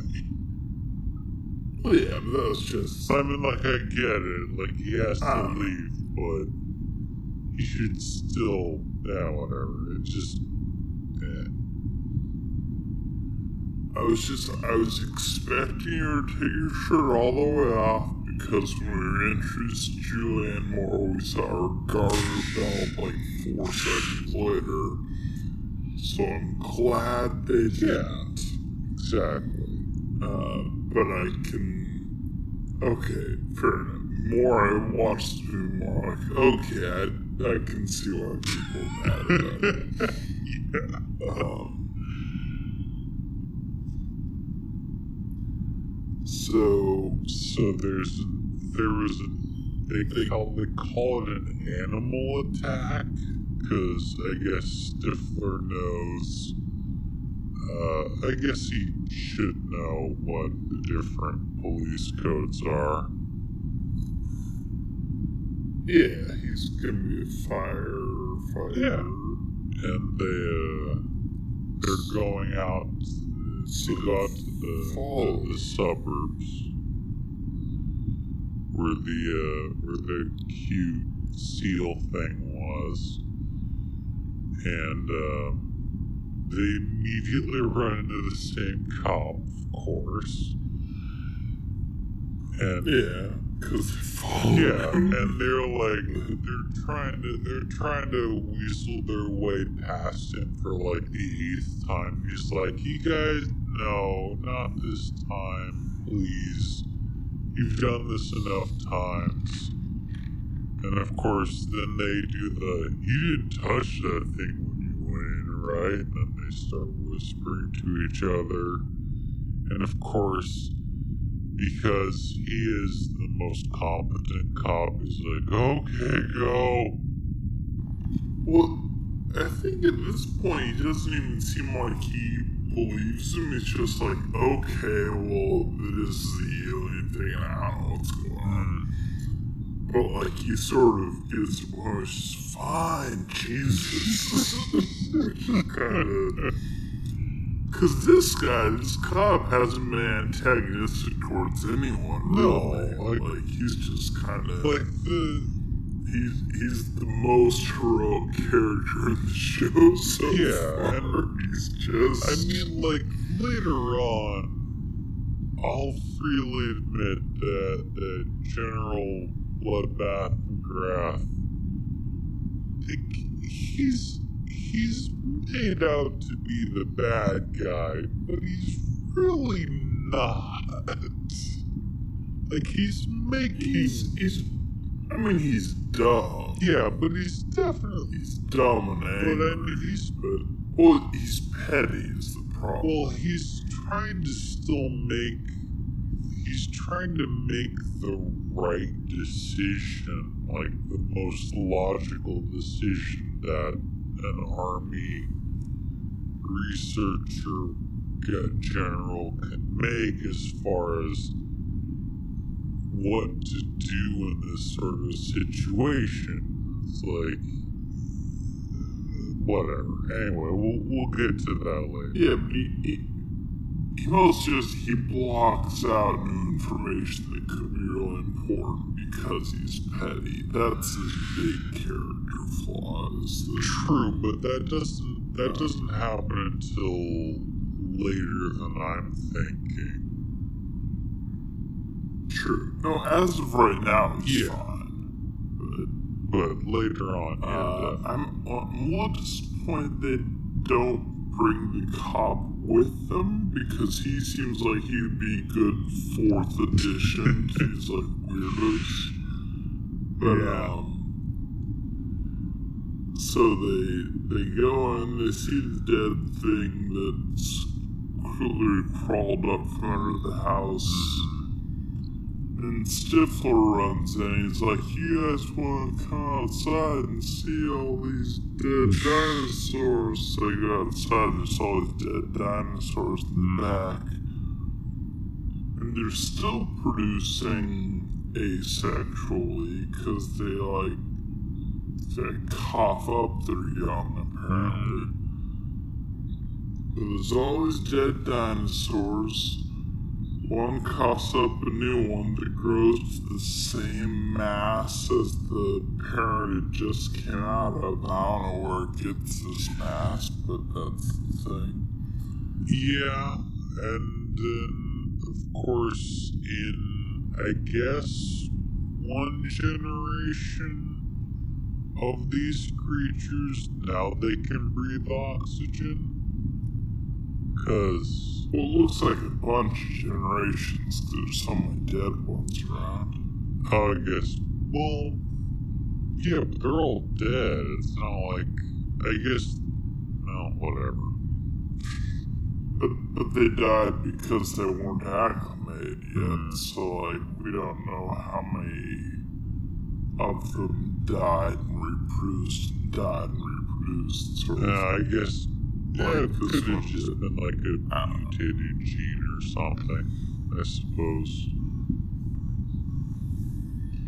Because it is just like a blanket of dead dinosaur dragon things. But then this one flies, so these guys decide to chase. Yeah. Oh, this is also where we get to find out that Orlando Jones' character apparently sort of knows a little bit about geology. Not like. Because. Oh yeah, Yeah. yeah, because he talks about the cave system and how they probably got Yeah, there. like it's a it's a honeycomb system. Honeycomb, honeycomb's good. Yeah, yeah, yeah. Or whatever the rest of that thing goes. I forget how the the. Anyway, we go through the cave system that the meteor crashed into goes all along under a whole bunch of things. yeah, everywhere. exactly. So like they can spread without ever going up into the oxygen as long as it's underground, but then they're not. They're immune to the oxygen now, so it doesn't matter. Yeah, exactly. Well, this one is. Well, presumably they all could be. Yeah. Is, is what it heralds. I Yeah. think. So, this one flies off, uh, and then I guess they follow it to. Yeah. This is also where we find out that Orlando Jones isn't a pussy. because he knows guns. Yeah. So they it flies into a mall, kills a few people, I think. Not hundred percent sure. And Yeah, I don't even know. It sort of just crashes around, picks up one That- person. yeah, I don't know does. that might have been what it was. But so they follow it to the mall and they immediately go gun rack, which is not being protected, probably because everyone's fleeing, but still. They take out their gun. They take out the shotguns, and uh, Stifler asks Orlando Jones if he's ever handled one of these before. And Orlando Jones says, I may be a teacher, but I'm not a pussy. Which, in uh, this day and age, mm, that's all I'm to say about that. We are we are huge pussies. There's that. but no, but then they, they doubled out. And then David goes like, "Ladies, we gonna go murder and be men?" Yeah, it's it's pretty bad. Yeah. But whatever. But actually, ironically, because that was a cringy scene, but then this is about when I get back on the Zubi's side for, I don't know, five minutes. Because dragon thing is fun. Yeah. Definitely. Because, like, he grabs some girl who's shoplifting. For some reason, doesn't eat her, just like carries around. Yeah. her. But, like, the special effects here hold up better than most others. I think just because they have the good sense to keep it in motion all the mm-hmm. time. And it's like it's flying through the mall. It's got that sort of good pumping music, and I kind of like it. Like, this is fun. This is dumb fun. I'm into it. Yeah, definitely. Going over and under those little walkways across the mall. They lose it and decide to give up because it's just one mall. They can't find it. Then Stifler starts singing on the karaoke machine. But why? I don't know. But Well, that works. he's trying to lure it by, you know, making bird noises because I guess, again, I guess when they were filming this, they were expecting it to be some sort of bird creature, not a weird sort of uh, alien dinosaur dragon hybrid thing. He starts Yeah, like a giant parrot from the from the noises. Yeah, it's like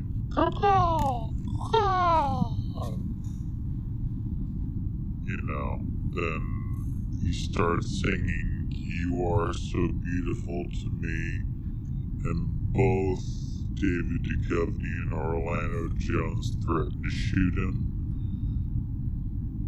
Uh, but then for some reason that works, and the the alien reveals itself, and it's still carrying the girl who I'm pretty sure her shoulders must have separated by this point. Well, does it have her by the arms? Does it have her by I thought it had her by the arms. I wasn't sure though. I don't know.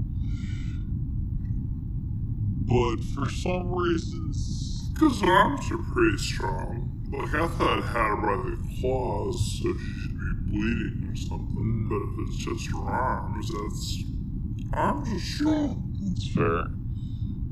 I can hate for my arms. I don't know. Um, but anyway, for some reason, singing draws the creature out, and then uh, Orlando Jones grabs her, and it flies up, and David Duchovny shoots it a bunch of times, and it dies. Yeah.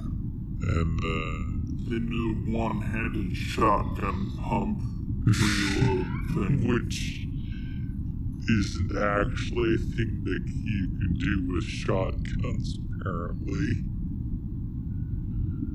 What's No, uh, you have to like loosen the, the pump handle to the point where it's like completely useless in order to actually do that with a shotgun. I think it's if they did it on like Oh, Mythbusters or something. Someone prove that that's not actually a thing you can do. So it had to take like a third of the screws out. Yeah, exactly. Like I know you, I know you can't on any of the ones I've handled, but they're like, I don't know if they're good or not. I don't know how smooth action is supposed to be. I don't know anything about guns. I don't like. Yeah, I don't either, but just as far as I know that someone has proved that doing the one-handed pumping for a pump handle shotgun is impossible without ruining the gun. But Fair Yeah. enough. um so they brought in the car, and they're all dancing in the jeep play the funky music, White Boy, like eight miles an hour. It's a fucking 45 second scene of them just driving and singing along to play that funky music, white boy. It's very Yeah. strange. It's also, isn't it intercut? No. Or just, It's- just is it followed by a news It is interview montage? immediately followed by the news montage. There is no cut in there. Okay. It's just 45 seconds of them singing. I timed it the second time. I was like, what is happening? Did they. I It's I think this is only in there because they got the rights to the song, but then they didn't put it in some other way, some other place. So like, shit, we gotta I find. mean, emotionally, it makes sense. Oh yeah, Like, emotionally, it's, they're pumped. They just killed the dragon. They feel great about it. and As far as a role to play in the story, it doesn't have See- one near as see, I thought there was because when I first when I watched this movie the first time, I thought, okay, singing drew out the one, the the oxygen, uh, the the one dinosaur flying thing. maybe they're trying to lure other things to their location with music? But then they never mention that again, and that scene's just in there for no goddamn reason.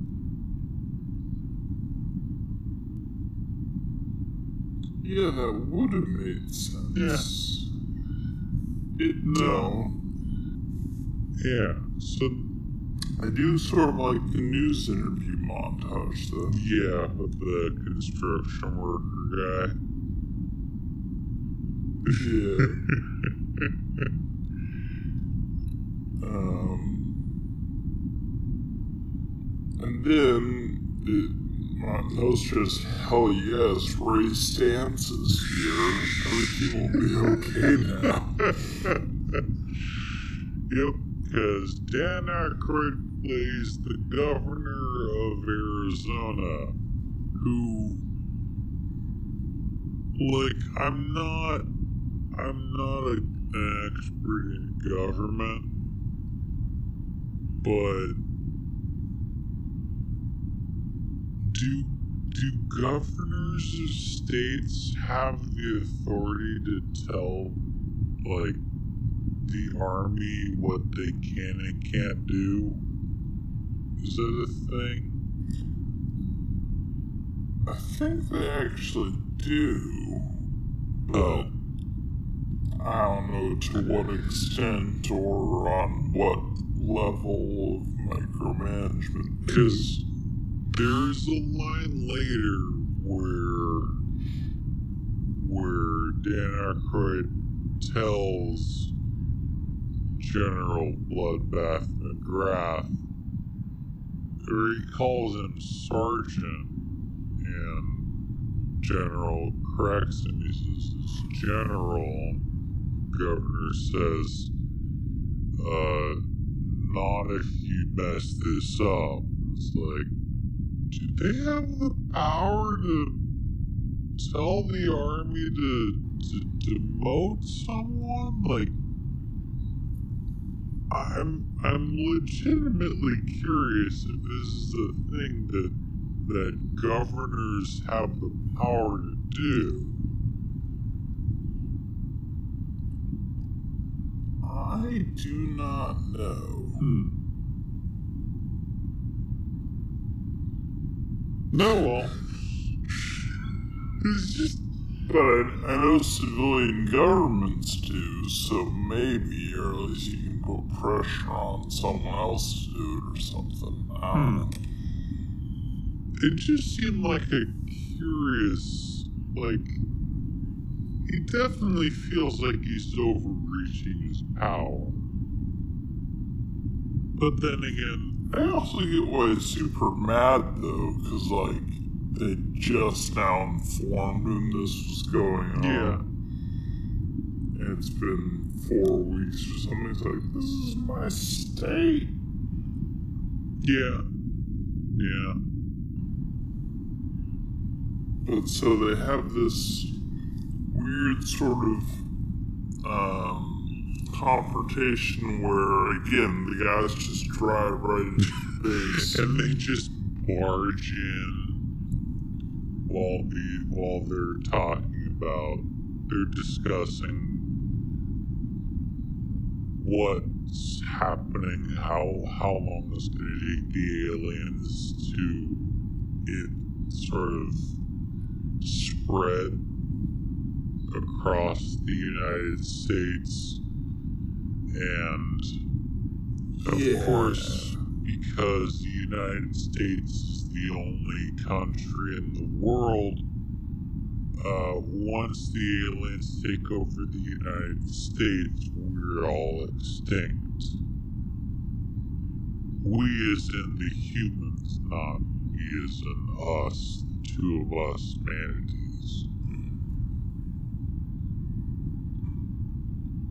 Yeah, we. Well, they can swim too, we might be short. That's true, but still, it seemed kind of weird that they were thinking, I guess, that all humans in the world lived on the United States, I guess. Well, maybe it's just been Americans would be extinct because we could stop them. We could hold them for the Europeans. I think. Yeah, probably. Because they haven't yet seen the might of the Manatee Nation united, true. and we haven't called in our allies because we we can we can summon the the Warkas. That's Orcas to go to war, and we can we can summon. I only had the one pun, it turns out. I thought another one was gonna come up. It didn't. I'm out. Narwhals.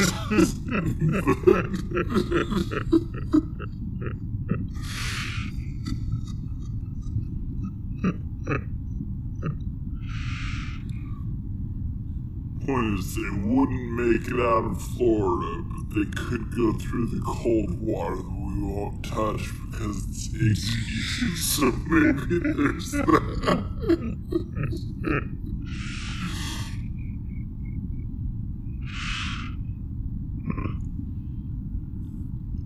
As long as they don't have boat propeller technology, though, we, we could be a stand.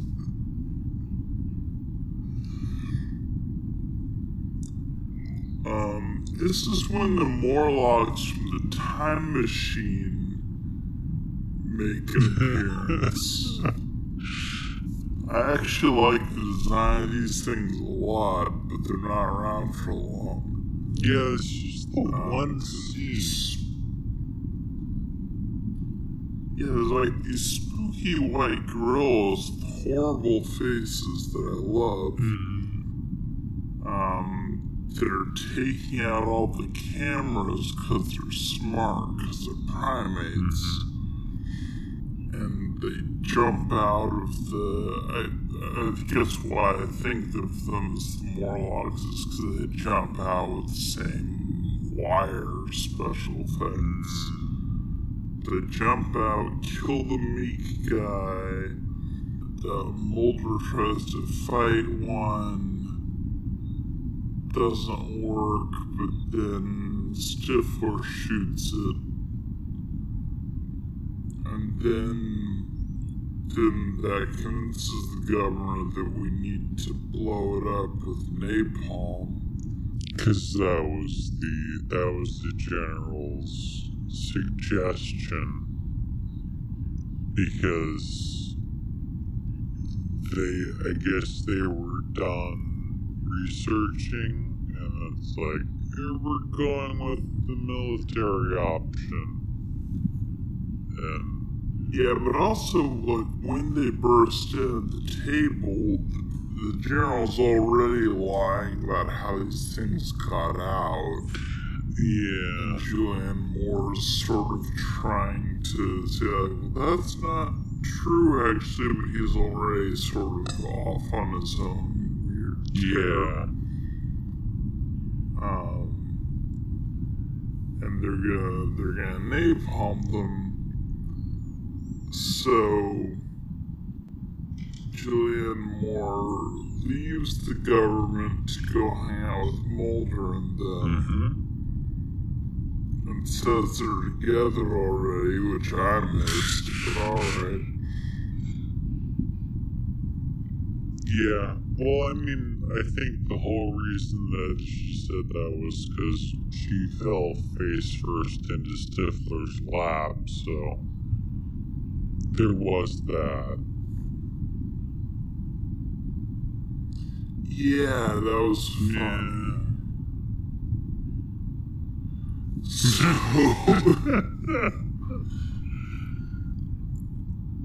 so uh, the, the, there, there's an end of the world party on campus, which is awesome. Which, by the way, this is soundtracked by one and a half minutes of Powerman 5000 uh, drop the bombshell, which I'm fairly certain in this day in 2001 was like all movies had to contract, uh, like contractually obligated to have that movie or have that song in the soundtrack somewhere. Was that a popular That one? was like one of the most popular songs back then. It's insane how I popular that that. song was. It, I mean, I don't know. it was, it's a good song. It's just, it was everywhere. You could not avoid the song. So, anyway. But yeah, it was like, uh, But I just like to attend the World Party a lot. Oh, like, yeah. Those, the, the, the dumb brothers are there having fun. There's people in alien masks. Uh, someone's running around with a sign that says, I can't die a virgin. it's sort of yeah. and like it looks, it looks fun. They're all just sort of out in the quad wrecking the place 'cause who cares?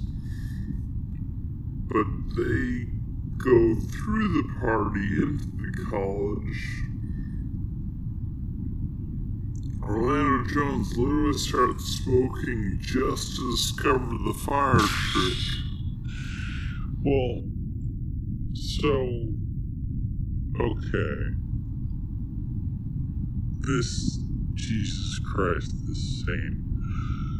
Um sorry.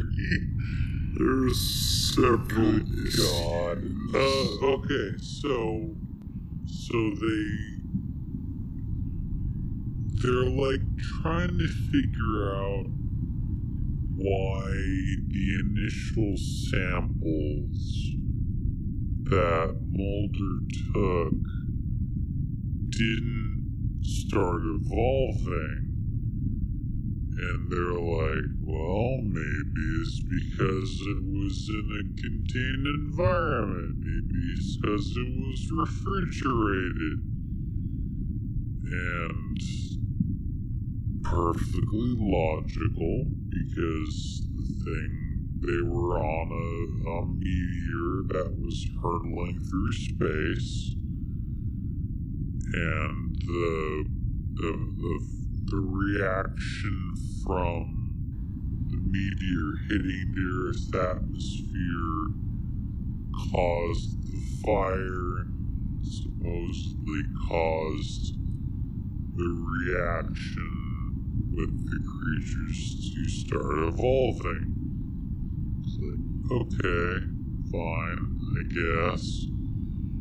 And then Orlando Jones flips the match quite accurately, I might add, directly onto the petri dish, which explodes and then causes explosive growth with those the creatures that were still in the petri dish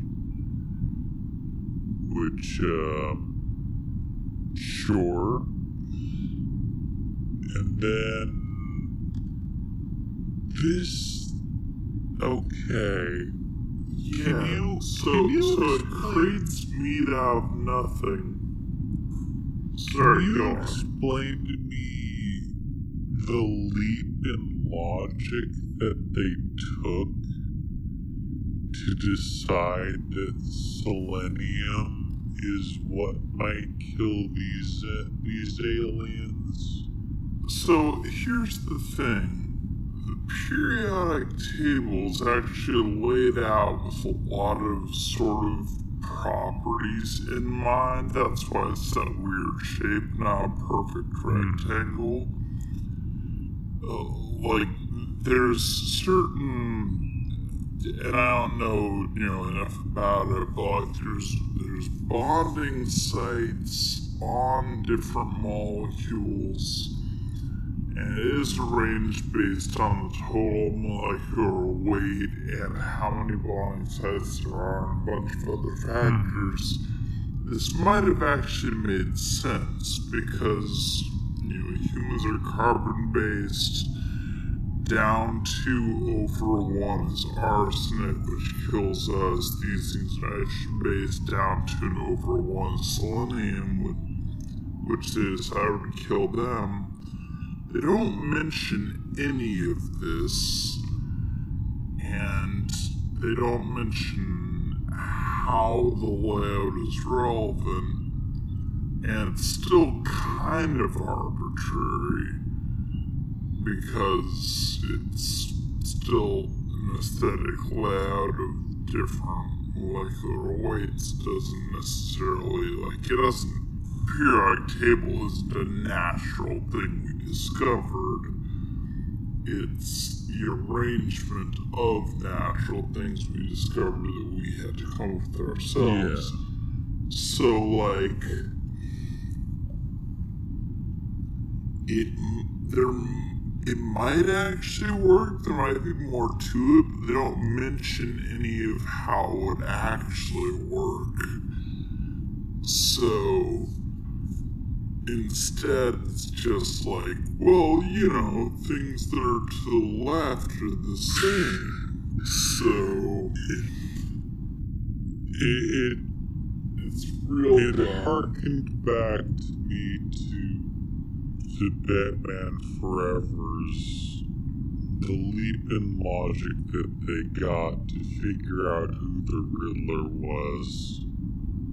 Yeah. It's like But I give it props because it's on Julianne Moore's shirt and she doesn't take her shirt off yeah, either. so So points I guess. strong women characters. No, I'm not saying she's. I'm just saying the movie didn't go for the super low hanging Yeah. fruit.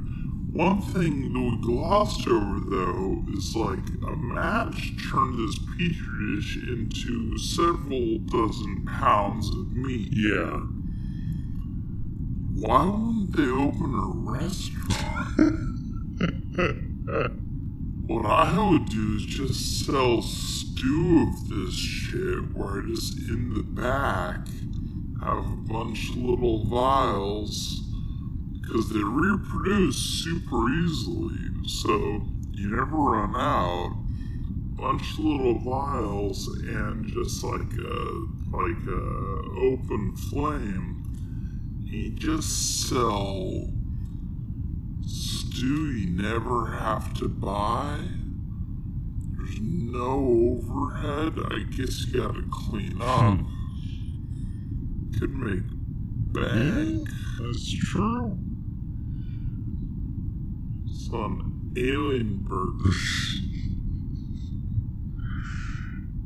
And uh, so after this, of course, I feel like we're glossing over my brilliant business. no, it's not a bad idea, but I'm just I think it's it's much it's a much better idea to just get to have a 15 minute product placement for Head and Shoulders shampoo, which is what the last 15 That minutes this movie unpaid. They apparently didn't pay for that at all. They just decided Are you to do it serious? without being asked. yeah. Oh my god. Okay. That's actually pretty funny. I like that now. Yeah, that makes Alright. it better, I think. So the the dumb brothers come in because they're upset their teacher isn't having any beer, which makes me like them more. Yeah. It's like, oh, he's working so hard. Bring him some beer. and they know about selenium because they have very glossy hair. It's ingredient in Head and Shoulders brand shampoo. TM, TM, TM. Um, yeah, I mean that was I mean they that was the whole thing was they like they said I no, okay, sorry, let me start over from that. This is the part where we need a lot Yeah, more. because it's just when they determine that selenium is what can kill the aliens, they're trying to figure out, well, how much selenium do they need? And, you know, David Duchovny pulls the number 500 gallons directly out of his ass. Uh, Yeah, because to do what? They know how big Yeah. the infestation And is. so, of course, then uh, Stifler brings up the surprisingly good point that, okay, it's 2 a.m.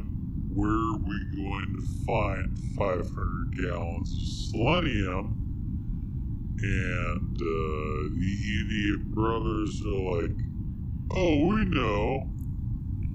And, you know, they look at them funny, and the guys say, head and shoulders. The main ingredient is sodium sulfide. And of course, uh, Mulder's like, How do you know that? You don't know anything. They're like, What? Haven't you noticed? Her hair is all silky and flake free. And then they do a little, little thing where they, they jostle their hair around and no flakes fall out. So it obviously was correct. It's true. I thought they were going in a because their uncle's a drug dealer or whatever direction. They're like, oh, we, got, a line of most actually- chemicals, just don't we? exactly what I thought too. But they did not Nope. do that thing. Takes a sharp, sharp left Yes. turn to outget it. So, and then this part, I'm I'm kind of getting pumped again, like I'm back in the movie, because like all those guys who were partying, just all these college students, are instead sent out to get head and shoulders. they don't say so directly, but like that just makes sense because they're all coming back with it. And clearly, they went to a couple towns to go to all the Walmarts Yeah. And they're filling up the tank on Stifler's fire Yep. truck, which he doesn't own a fire No. truck, so I guess he stole it. exactly. But that's fine. And, you know, they've got the music and they're all doing sort of the plucky band of community college students and like, this could have been good. It's not, but it could have been. Like, it's good adjacent Yeah. to me. Because I'm enjoying the music, I'm feeling oddly pumped. I'm ignoring the fact the government didn't do literally any tests. and we get the the other best line of the movie, which is uh, "Let's shampoo us some aliens before they leave." Yeah. Everyone's cheering. Yeah. They're going off into the thing.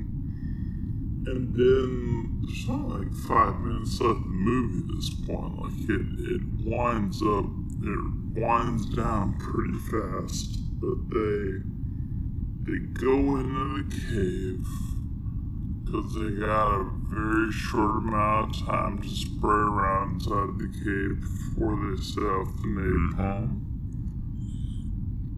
They decided to blow it up early, Yeah.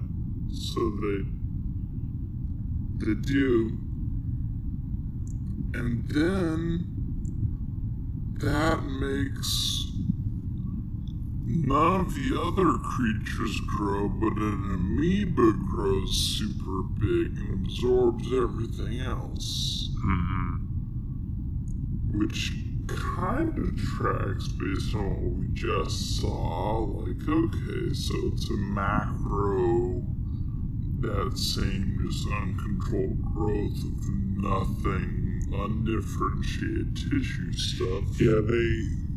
It's actually not a throwaway line, but they definitely sort of explain it as. Uh, they say it's survival of the fittest, whatever, like the simplest organism is the one that's gonna survive this the longest. But that's the dumbest Yeah. part, because that's not how that works at all. And they didn't. There was no competition. It just grew super big and smushed Yeah, it- everything. It was definitely sort of a uh, an Akira moment there. You know, where it's like, yeah, and, it, and don't get me wrong, that's what would happen if an amoeba was suddenly a quarter mile across. Like, it would just sort of absorb everything, but not because it. Not because it's better suited the environment. like, that's not.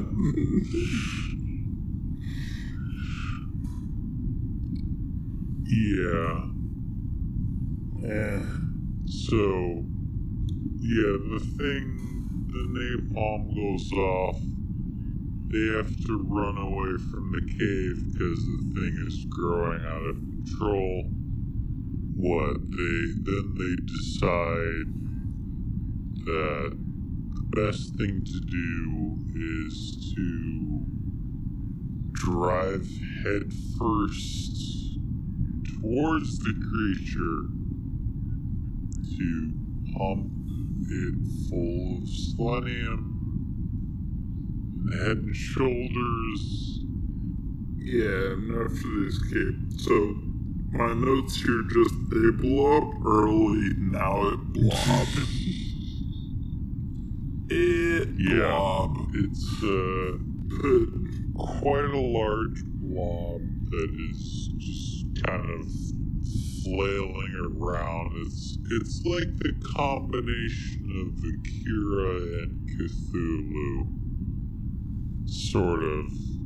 and this is where the special effects really, really don't hold up. It's like a different resolution than all the foreground shots and stuff. It's like kind of pixelated from time to time. So yeah. So so they decide to so they all all the army guys are running away. They're deciding to go ahead and drive up to it in their fire engine. And this is when Because they're gonna poison and this is when the army actually notices that there's a fire.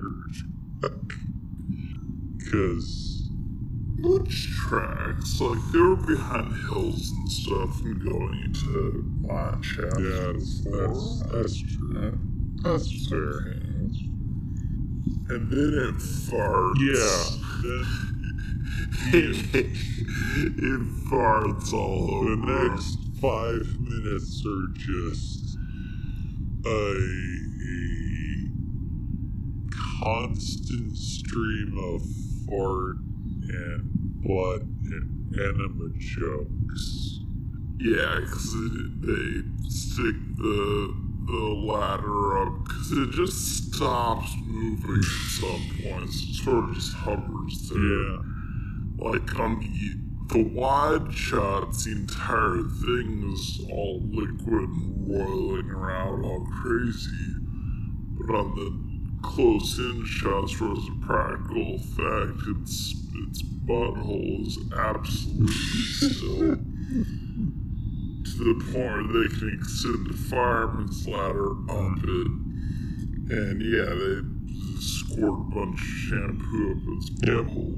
And it, uh, it, it half eats Orlando Jones, but he gets pulled out, and then the thing blows up. Very bad CGI kind of undercuts the ending because it's clearly not there. Yeah.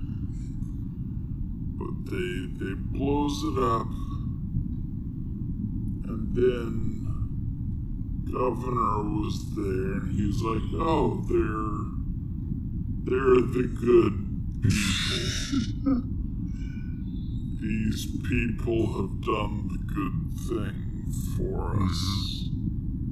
And he gets them out, and he's gonna they're on TV, and he's gonna like him rewards. So he let Stifler be a fireman. That's his reward. Yeah. He mentions Orlando Jones on TV. That's his reward. Uh, Julianne Moore and David Duchovny, who are, I guess, in love now or something, run off to go have sex in the middle of the broadcast because that's a thing adults would do. And then, And then we get one final head and shoulders commercial. that's pretty Yeah. good. No, that's- that's- actually. It's just this awkward, like one of them's holding it upside down. and he's forced smiles. it's very. Remember, head and shoulders. It's a very like. I have no issues with the ending. It's pretty good. But- and that's evolution. Yeah. And I mean, there's a lot to make fun of. There's a whole lot to make mm-hmm. fun of. I actually still kind of liked it though. Like I thought it was, it was.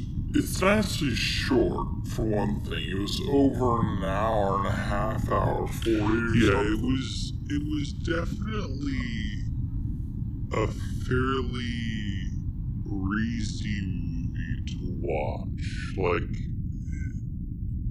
I watched it twice and I didn't mind watching it twice. Like I have some other movies, Cough Cough Generator. yeah, like it didn't. It didn't drag. It was I don't think it was that good, but it didn't drag. Yeah, like the only the only sort of weirdly slow parts were the two was like when they were singing play that funky music white boy boy for 45 seconds straight and then the uh, the end of the world party, which lasted for like a minute and a half, which is not a long time, but when that's all that's happened, it was, visually Yeah, interesting. exactly. It's like I liked the end of the world party. yeah, I only saw it once, but it was sort of like okay, yeah, yeah, I I can I can picture myself there. yeah, Well, that's true for a lot of the fun. Like it, it does a good job in a couple parts. Like Okay, so when those noseless chimps things are taking out the cameras and coming up, it's actually fairly tense. Yeah. Like, they're creepy looking enough, and you're unaware what their capabilities are enough, and music doesn't sing again enough that I'm a little tense with Yeah, exactly. the sort of the Planet of the Apes or the the rise of the dawn of the return of the Planet of the Apes, uh, Monkey Attack, and those are always cool. I have a thing for monkey attacks. I don't know why. It's just that gets.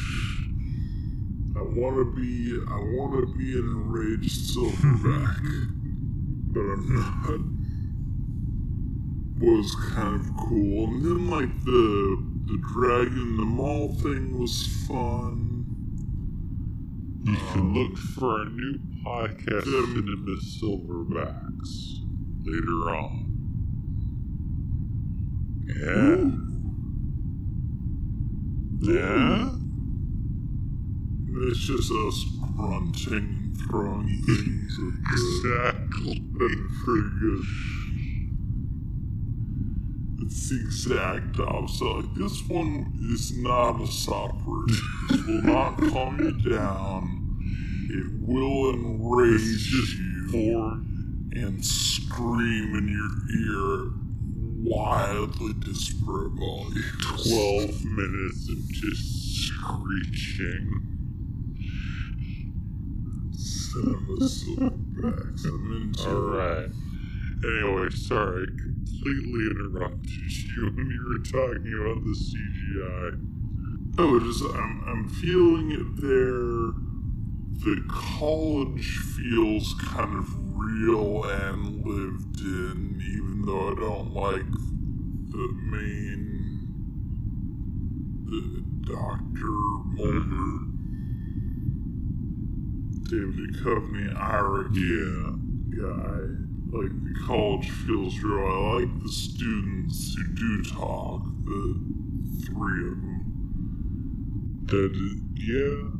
There's like the, the ditzy one who still seems pretty smart and just frivolous, which is not a character indictment, really. The two brothers who really dumb, I Yeah. like them. I like the end of the world party, and I like that when they sort of recruit everyone, they don't directly show them giving a speech and saying, so now we gotta save the world instead of partying or anything. But it's clear that's what happened because they're all coming in and helping with the head and shoulders thing. Like, I liked those moments a lot. It's really it's when it's trying to be funny that it falls apart. To me, Yeah. like it's it's already kind of thanks to doing the dumb monster movie science thing, which would stand out less if you talked about it less. And then when the characters are trying to be funny, you know, Julianne Moore falling all over the place, uh, Orlando Jones and David Duchovny both just being sexual predators all the Yeah, we didn't even talk about the whole thing about Orlando Jones potentially being a pedophile. Yeah, well, it's a community college, so it wouldn't be a pedophile. It'd just be wildly inappropriate and uh, no, I, I know, but older. I know, but I I meant like there there was another line. There was like a throwaway line, like after when they had just like when they just go into the army base for the first time. Oh, the computer. Yeah, he says Yeah, all those girls yeah. are over eighteen. It's like, uh, just yeah. Anyway, sorry. Yeah. Yeah, that. Yeah, that. I guess he has like. I don't know what we're supposed to imply from that. Like, either he has a young looking girl thing, or that's just what he's most nervous about whenever anyone sees his mm-hmm. porn. Which I, I guess porn used to not be as mainstream a thing, so maybe that was like a con. I don't remember 2001. This is a problem. Yeah, I had a hard time with that too. That was that was more than half our lives ago, which kind of made me depressed when I thought about that. But I do remember, like, some older people. Because, you know, I, I worked for that pornographer for Yeah. a little while. Because it was really good money, guys. Don't judge me. I remember. Be- because I managed to make a macro that have to work for me, paid like $50 an hour when the wage was like six. so give me a break. But like, I wouldn't mention that was a job I had to most people. Some of the older ones are like, oh, but aren't you worried about like accidentally winding up like discovering some child pornography or something and then you're in a lot of trouble or you have to get involved with police or something? It's like, well, I think that's just a fear a lot of people had about internet porn before the, the internet was better regulated than real life. Yeah. So like maybe in the 2001s, I don't know, that that might have been less of a let's bring in this random thing and more of a that's what everyone's thinking about thing. Yeah. I don't know. Probably. I mean, but it just it felt like a weird throwaway and also like a humorous line like that guy might have but anyway, it's just yeah. Anyway.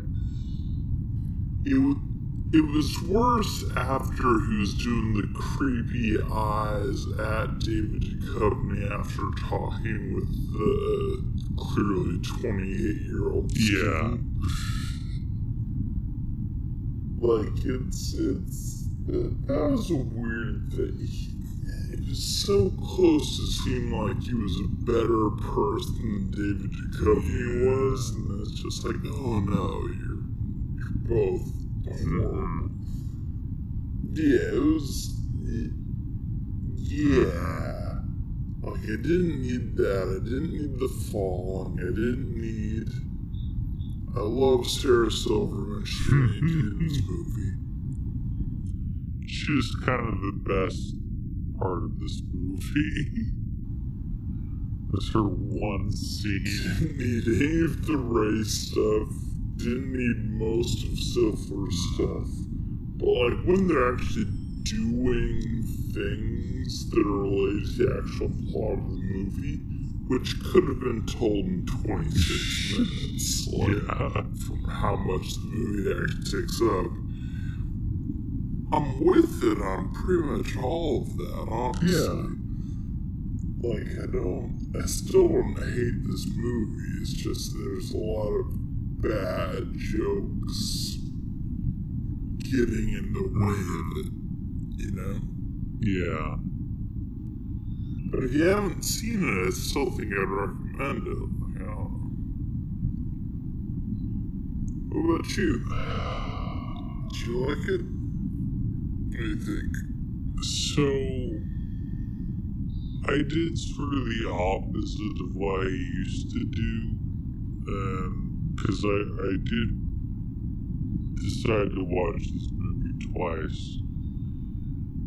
The first time was the time when I wrote down all my notes and was a bit more analytical about it, and that kind of opened up most of the holes in this movie for me. You know, about the severe issue with misogyny, uh, the admittedly okay, this part in a pre September 11, 2001 world yes, it's kind of funny watching people watching just the unbelievably lax security around the around the federal government, the military, and everything, and the local cops basically being entirely useless. But it's so strange watching it in retrospect because just seeing them like sneak onto the army base at night and not really even trying that hard and just getting full access and then not getting arrested and, you know, whatever. It's just strange watching that nowadays. Just because we're, I think we're so used to that. To having such a more, a more hypersensitive. I don't know where I'm going with this. Sorry. I kind of completely lost my thought. Point is, it's weird watching such lax security, and again,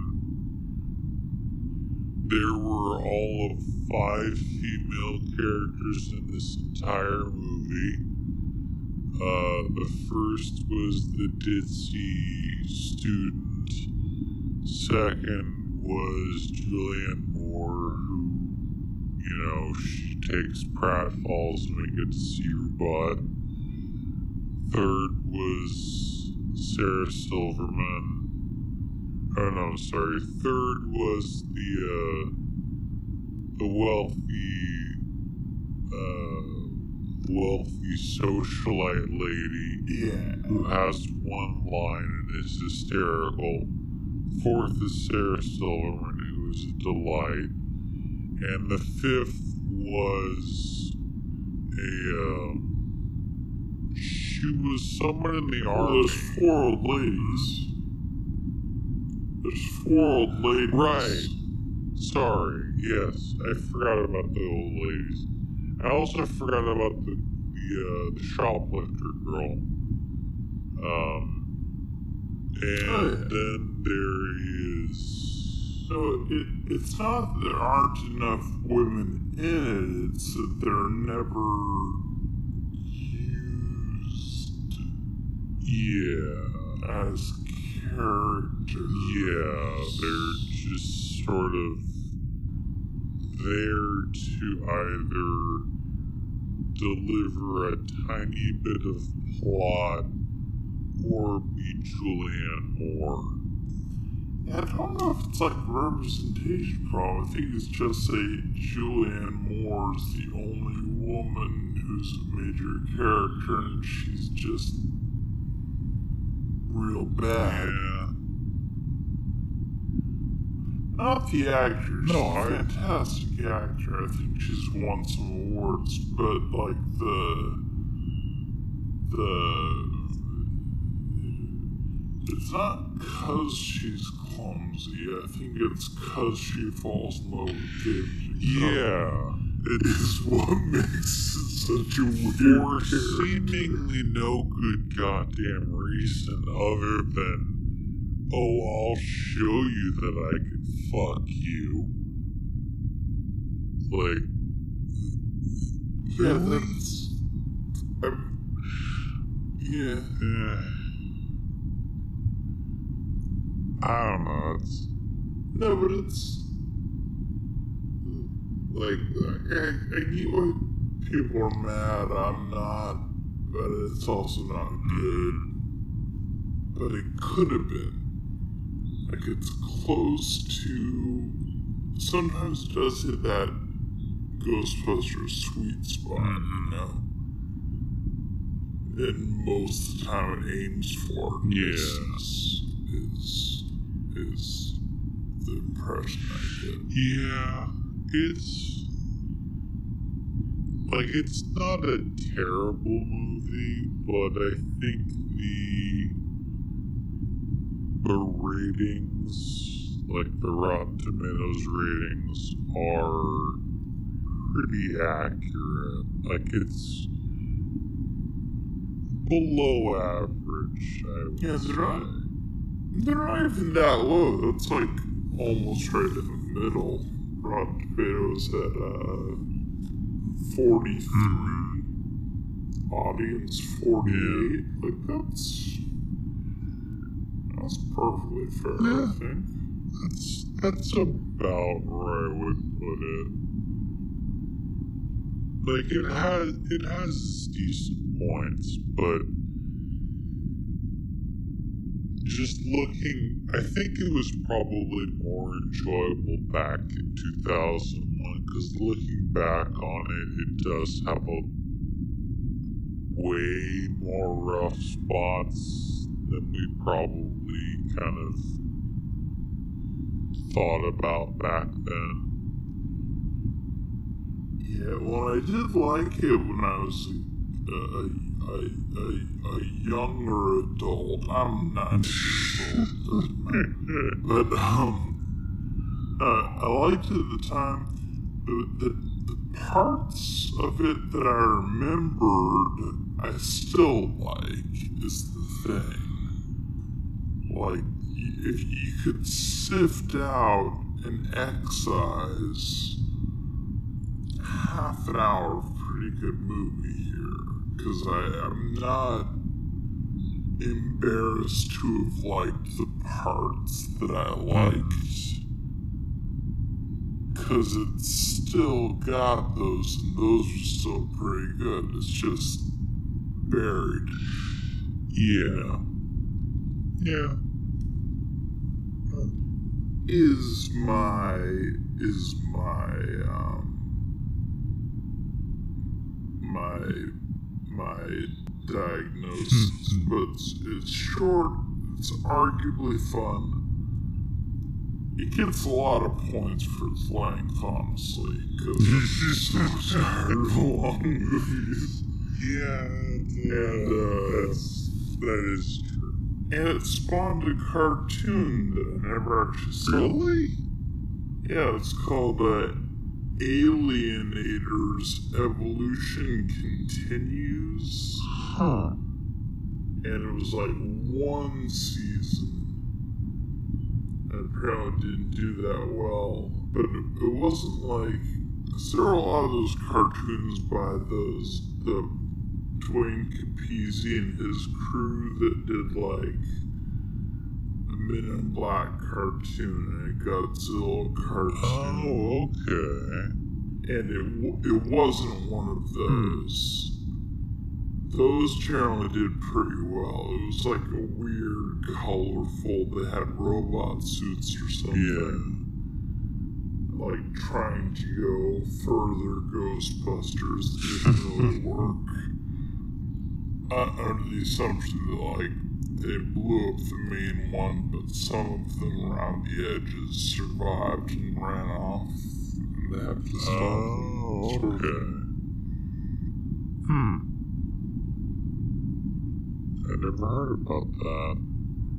And I like the use of the the three-eyed smiley face icon as a, a franchise icon that could have worked. Did any of the aliens actually have three eyes? Not that I remember. Because the reason all the terrestrial species have two eyes is because of a common ancestor. It could have been easy to distinguish these guys with three eyes. They didn't do it. I wonder if they're supposed to. It's weird to me. Yeah, that could have been like a decision that they thought would have been a good idea, but then when they were doing the CGI for those creatures, maybe they just forgot. I don't know. I gotta look at the screenshots of those uh those Morlock white ape things again, because maybe they have three I don't think they did, but I wasn't paying super close attention during that scene, so. Hmm. I'd say maybe give it a try. Give it a watch, but don't expect it to be like a brilliant movie. Yeah, but it's also not as much of a bummer as it could be. Yeah. Yeah, there's. Uh, uh, if someone's ever made a half hour supercut hmm. of it, give that a watch because it might be the right half hour. Depending. Alright, well, that's all I got. It's Evolution 2001 Yeah. as watched by the Matinee Manatees in 2019.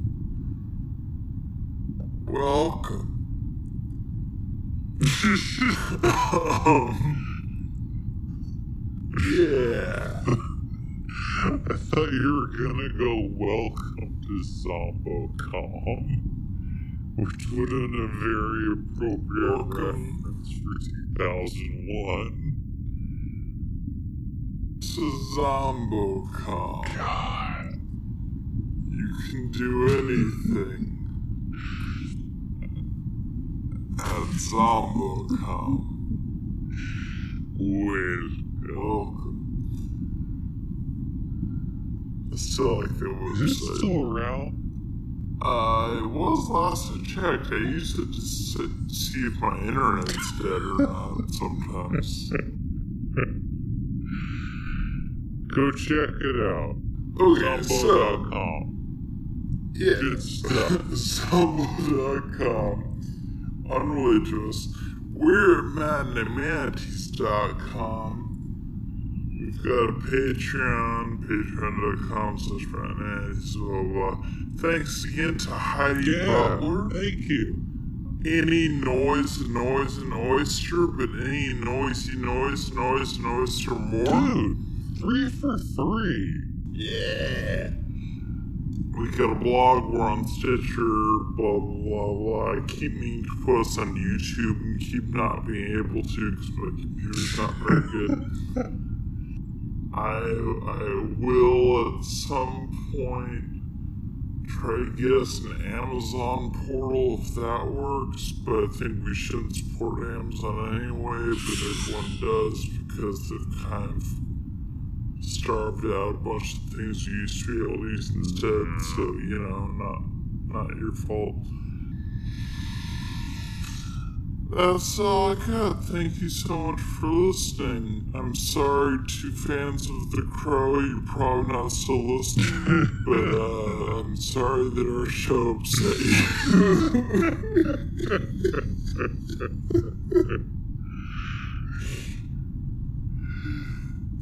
and I'm uh, I'm gonna put a poll up for the patrons about our next one. I want to do a um an an eighties fantasy one. Uh, and there's a bunch of choices for that, and I gotta narrowed down from like twelve to some that I actually want to That's gonna be tough. Like I'm thinking like what have we got? I uh I saved a list but I, seem to have trouble finding it right Is now. Krull on that list? Because Krull should be on that list. Krull's on that list, the Barbarian's on that list, the Dragon Slayer's on that list, Legend is on that list. But I gotta narrow it down. Ah, there's so God, that's many. gonna be difficult. Well, there's so many options. I have narrowed down a lot. We're just gonna wind up with some like most of them zero votes, some of them one vote, sort of mm-hmm. thing. Okay, so Conan, Red Sonja, Excalibur, Willow, uh, Highlander, Ladyhawke, Legend, Krull, Dragon Slayer, Princess Bride, Masters of the Universe, The Beastmaster, Hawk the Slayer, Clash of the Titans, or The Sword and the Sorcerer were the ones that I had saved. There's probably more that I haven't thought of. I have to check one thing. Just to Do it. see whether or not it was actually from the 80s. Because if it was, then this has to be added on there. Okay, 1980, so this is technically in there. Uh, Flash Gordon? Yeah. It's more like It's it's a separate list for sci-fi. I think we gotta we gotta. I, There's a yeah, bunch I of guess those so. too. Yeah, I, I guess Oh, I man. I wasn't thinking. I mean, it, to me, it's it has a lot of fantasy, but it is sort of a mix of sci-fi and fantasy. But All we- will we will debate this and we'll narrow Okay. it down. There's gonna be a poll coming up pretty soon. If you have a strong opinion on it, please share it. yeah, that's good. I think it's gonna be a good choice, no matter which one gets picked. No, that, that's the trick. Is just to to leave it so it's only wins. There are a couple of those I've never heard of, but I'm curious about them. Ooh. Well, this will be exciting for you then. Oh yeah. Okay, well, thanks for tuning in, everybody. Yeah. Um, sorry this one took so long, but again, audio stuff, and I, I, for some reason, care a lot about the quality of this podcast. Which, given the premise, might seem unintuitive. and you know, I'm not gonna fight you about it, but I do, I swear. so, in, until next time, I've been Ben. I've been Sam. You've been listening to Matinee Manatees. Uh, I, love you.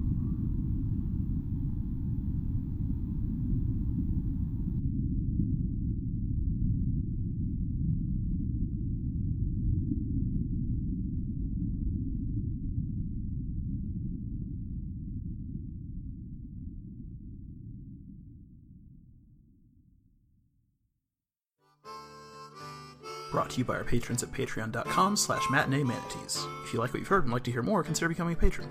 Donations start at just $1 a month, and half of all profits after hosting costs go towards actual manatee habitat preservation. You can listen to our podcast on iTunes, the Stitcher app, or on YouTube. Our music was composed by Kevin MacLeod. You can find this track and hundreds of others on his website, incompetech.com. Thanks for listening.